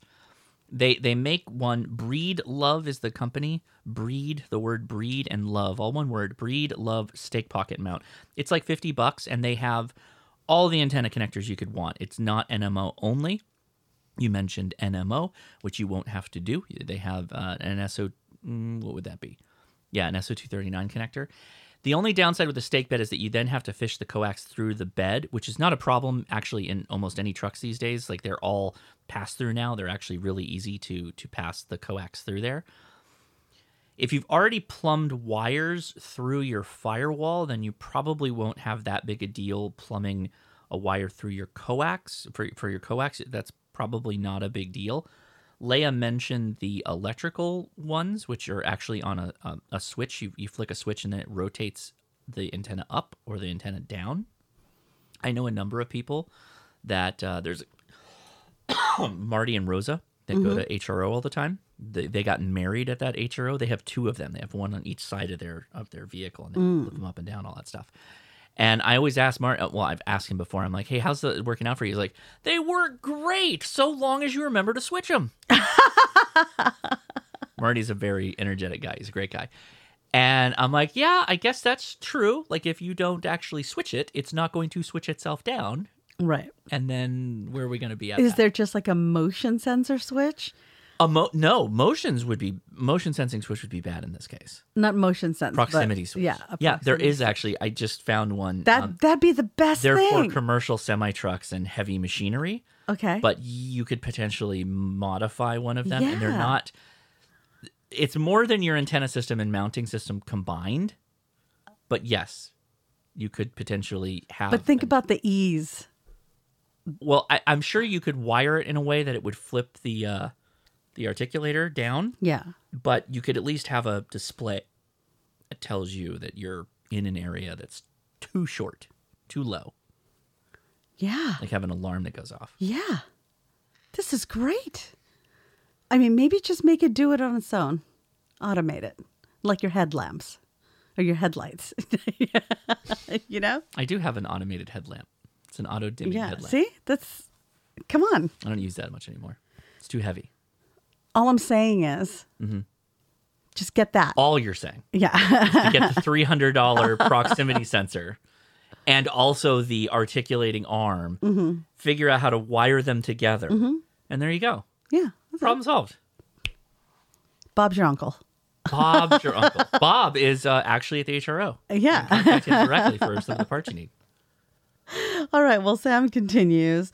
Thanks for the help and hope you guys have a good Christmas. Can't wait to watch the Christmas light antenna live stream. Well, thank you so much, Sam. Have a good Christmas as well. And that's from Sam KK7KDT. Thank you, Sam.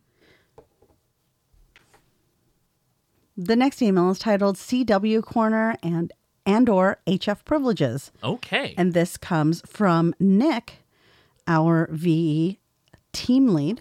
Okay. Over at Wonderful. HRCC, yeah. Thank you for your email earlier too. Just so you know, technicians have HF privileges using CW. They do. Sounds like Leah has two choices learn CW or upgrade to general. Which path will you take?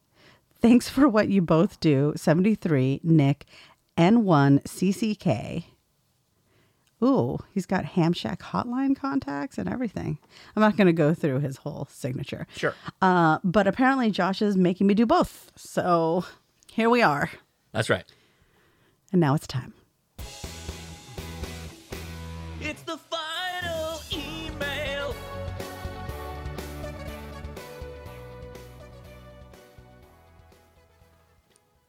Okay. The last email is titled Amateur Radio in Disasters and Potential Segment Idea. And this comes from Matthew. Okay. Oh, I'm sorry. Wait. Oh, Tyler. How did you get to Matthew? Weird. Uh, there's a different name that shows up on the email than the signature. Hi again, Leah and Josh. I hope everything is going well as you prepare for the holidays and recover from puke mageddon. Oh boy, howdy. Yeah. I imagine Leah walking around with her feet jammed in construction cones to avoid contamination. Listen, I'm pretty sure I also got norovirus. I had like n- nausea, um, headaches. Uh, I didn't, I had other GI issues, um, g- extreme fatigue. And then I got pains in my lower uh, left back Mm-hmm. and it was really hurty. Yeah. It's much better now, but uh, it hurts so much. And I'm not somebody who loves going to the doctor, but I had basically contacted Kaiser and was like, so this is happening. And they're like, okay, well, we're going to schedule for you an ultrasound. Mhm. The order's going in. Um, you need to come in for, because I do phone appointments whenever I can. Right, of course. And the This doctor's is not like, one of those things we can do over the phone. yeah. the doctor's like, uh, this typically we would need to see you in person. and then Right. I'm like, but you would see me in person and just have to run labs anyway. So why don't we skip over the you needing to see me in person? Right.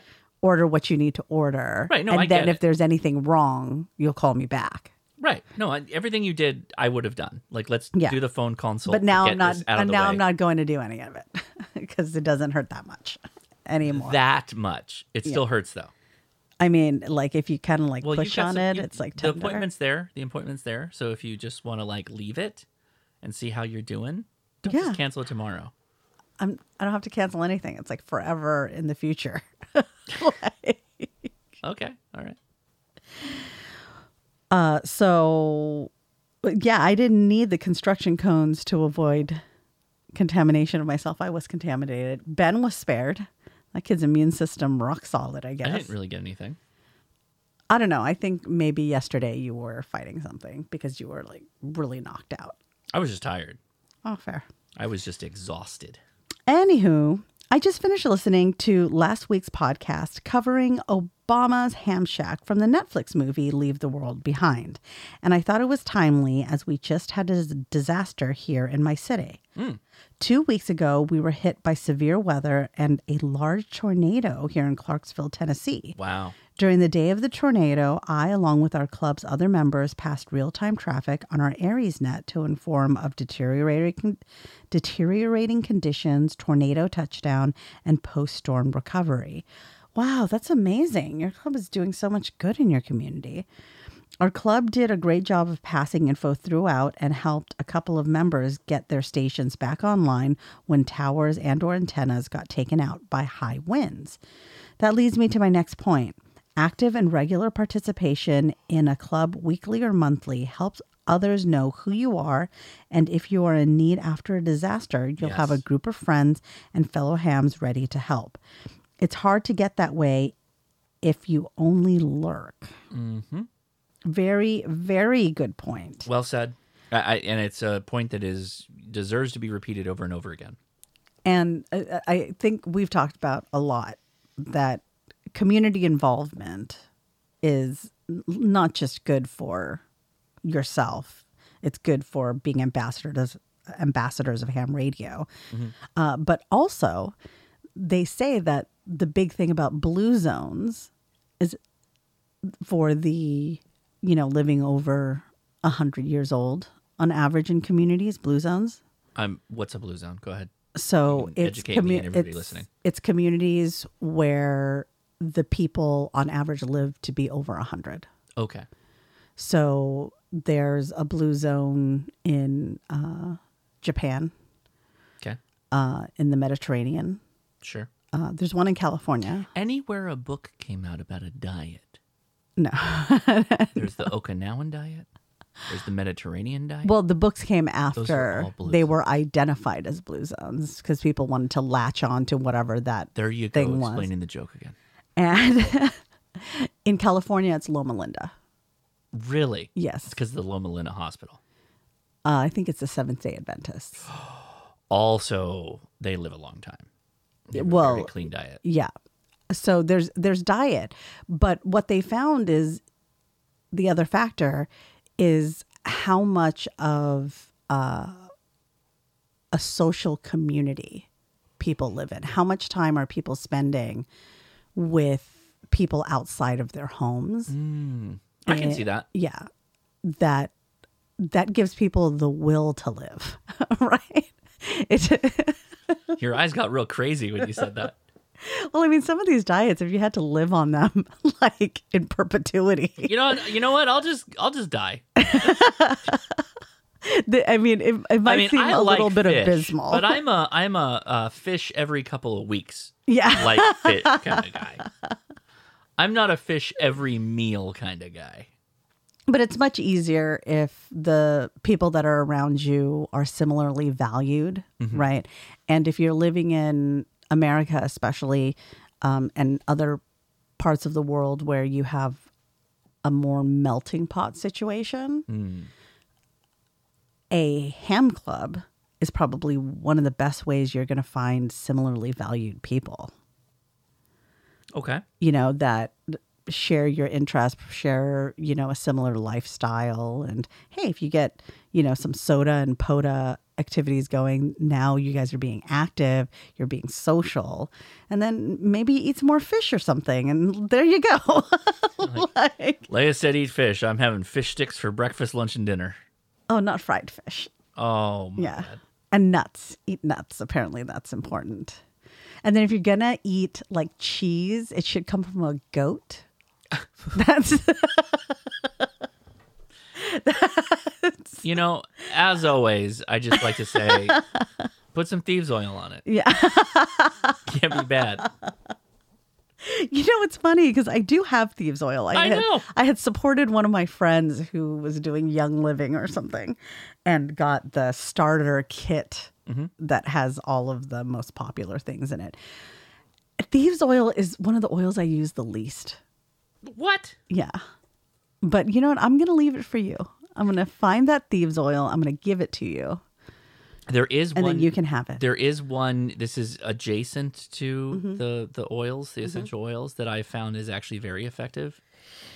Propolis, Bee propolis? bee glue. It's basically bee glue. You take bee propolis? No, no, I don't Oh. take it. Okay, let me. Do you ingest bee No, propolis? no, no. Let me explain. So bees, among many of the things they regurgitate, one of the things they make is this glue. It's the glue that helps hold their. I'm aware. I have taken bee propolis. So this is a podcast. hmm We could just turn off the microphones and talk to each other and not explain anything to anyone, and we're all just going to be simpatico. But uh, welcome to this thing we've been doing for a couple of years, where we talk into the microphones to people. For those that don't know, propolis is bee glue. And I have found, particularly if I get a wound on my hands, like a deeper cut, hmm that um, if you hold it close, like what I would normally use super glue on, hmm like I'm borderline probably go to the doctors and get a stitch. Yeah. Hit it, close it, hit it with the propolis instead of using the um the super glue. You got to hold it closed for a couple minutes, let it dry, hit it again, hit it with a couple layers, then bandage it. hmm It heals fast. How much is that is the bee propolis and not just you smacking your finger over and over again? your your injury because you keep hitting it. Oh no! So I I did go. Is the violence a necessary part of the healing? I, I did go. I did go. I wouldn't call it crazy, but I did go semi crazy. Where I was like, I know that all these people with the oils, they're always buying these like rollerball applicators. Mhm. So I bought a couple of those rollerball applicators, and I put the propolis. I in. have a bunch of them. Okay, well now I know, but the the propolis propolis goes a long way. Like you just need a tiny little Mhm. boy. So I have like a couple of them in different first aid kits now, and with the kids, it doesn't sting Mm. and it holds the wound closed, and it's actually a good little seal that you like a natural seal that you put on a wound, whether it's just a scrape, or an abrasion. And then they start licking it because it's sweet. No, it's not. It's not sweet at all. It's actually very bitter. And then they're like, that was one of the first things I had to do. Is I had to like taste it a little bit. It's very bitter. Daddy, Um, more glue candy, please. Yeah, my, I can't talk out of my teeth anymore, but boy, is this good. it, it it's actually pretty good. Like that's a natural thing that I could totally be like, yeah, this is this is good for wound stuff. Um, there's- Naturally there's has weird- thieves oil in it. bees, the biggest natural thieves. They're always be out there stealing the pollen and the nectar of flowers.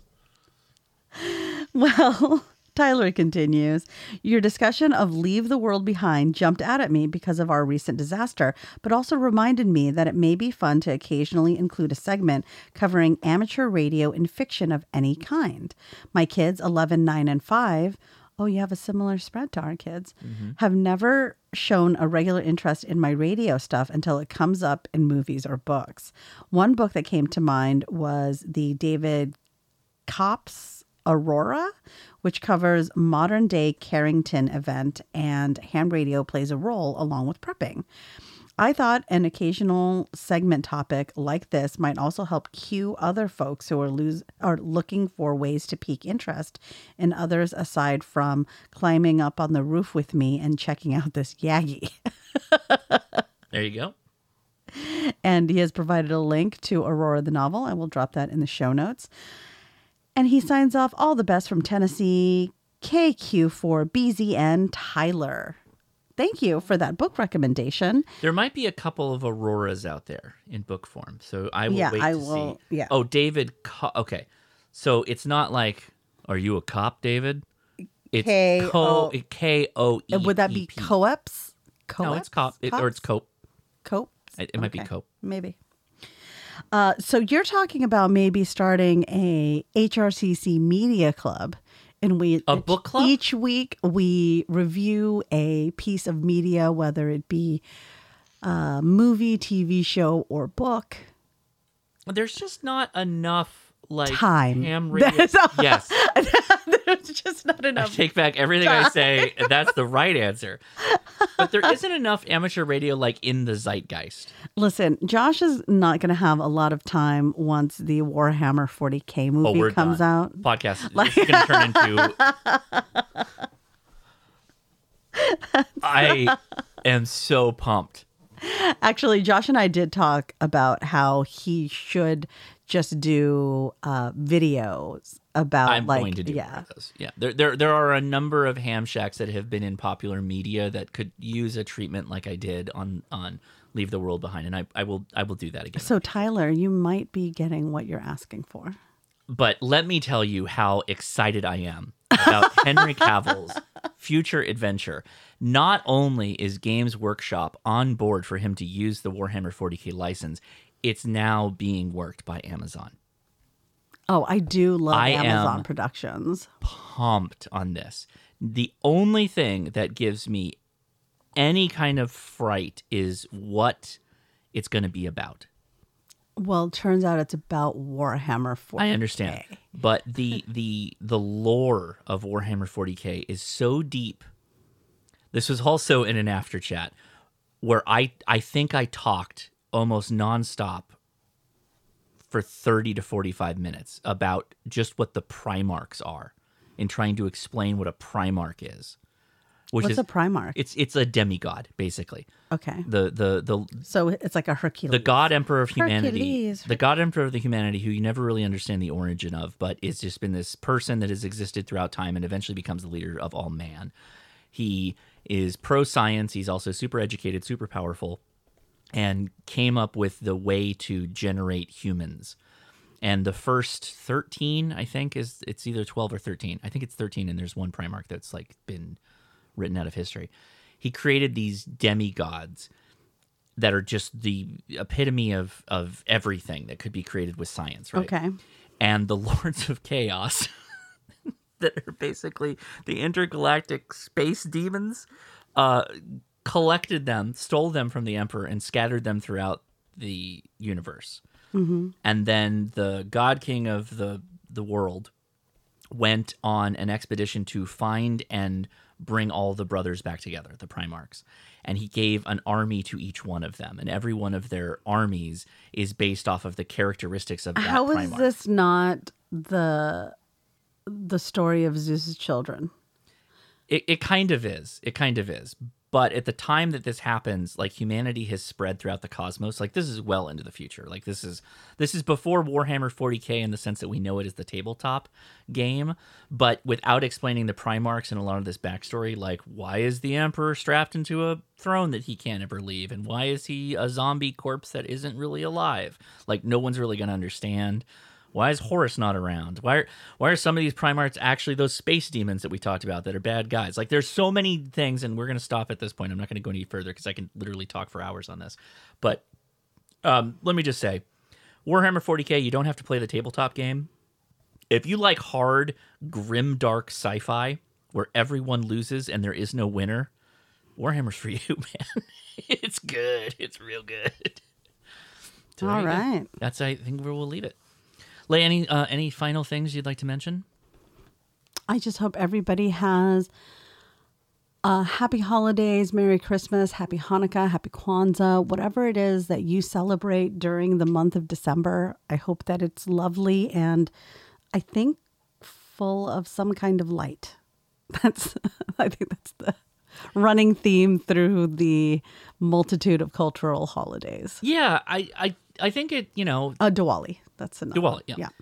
We we always try and talk about how thankful we are for things like during Thanksgiving. I feel like I'm never fully in the thankful mode until I hit Christmas. Like I feel like I'm I'm forced to be thankful in Thanksgiving. Like it comes on too strong. Mm-hmm. There hasn't been this You're like it's up. like straight up in your name. God. Yeah, and, and, How and, on there's, the and there's no nose. build up. There's no decorations that get set up really anymore for Thanksgiving. It's just kind of like hits you one day, and you're like, you better be thankful. What is it? You're like, you're you're putting me on the spot. You know, like where where the girlfriend we're in a video, we'll we'll put the boyfriend on the spot. It's like name mm-hmm. any woman.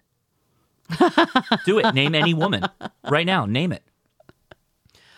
So when we get to this point, I'm you know real you know thankful for family and my friends, and then this entire community, the HRCC community, has just been amazing. I've been getting all kinds of direct messages from newcomers to the Discord and people that find the videos, and they're just like so many nice words have been sent, and so many thanks for you know being able to help people, and that's you know in some part to me, you know, making the videos and whatnot, but the HRCC community, particularly like the Discord, all the people that are actually the ones that run it, all the admins that continue to make it a nice place to be and hang out and get your questions answered. Like there's nothing like this community in amateur radio from my point of view. It just it just doesn't exist anywhere. And it's all because of you guys. And it is. It's all because of the the time, the commitment that you put in to email us, to send the voicemails, to to comment on the Discord, to be active in our nets, and do all those things you do. Thank you for just It's yeah. I can't say enough nice things about it. It's crazy. It's it's crazy where we've where we started and where we're at. It's just it's amazing. So thank you everybody. We we really do appreciate you all. It does. Thank you all for being good and brilliant people. That's right. Yeah. If you can't be brilliant, at least be good. I'm glad we're doing that at least. So, we appreciate you listening. It really does mean a lot to us. And we'll just say, And thank you for having us as a part of your week. yeah, for all the hours that you have to listen to us. So, with that said, 73. 73.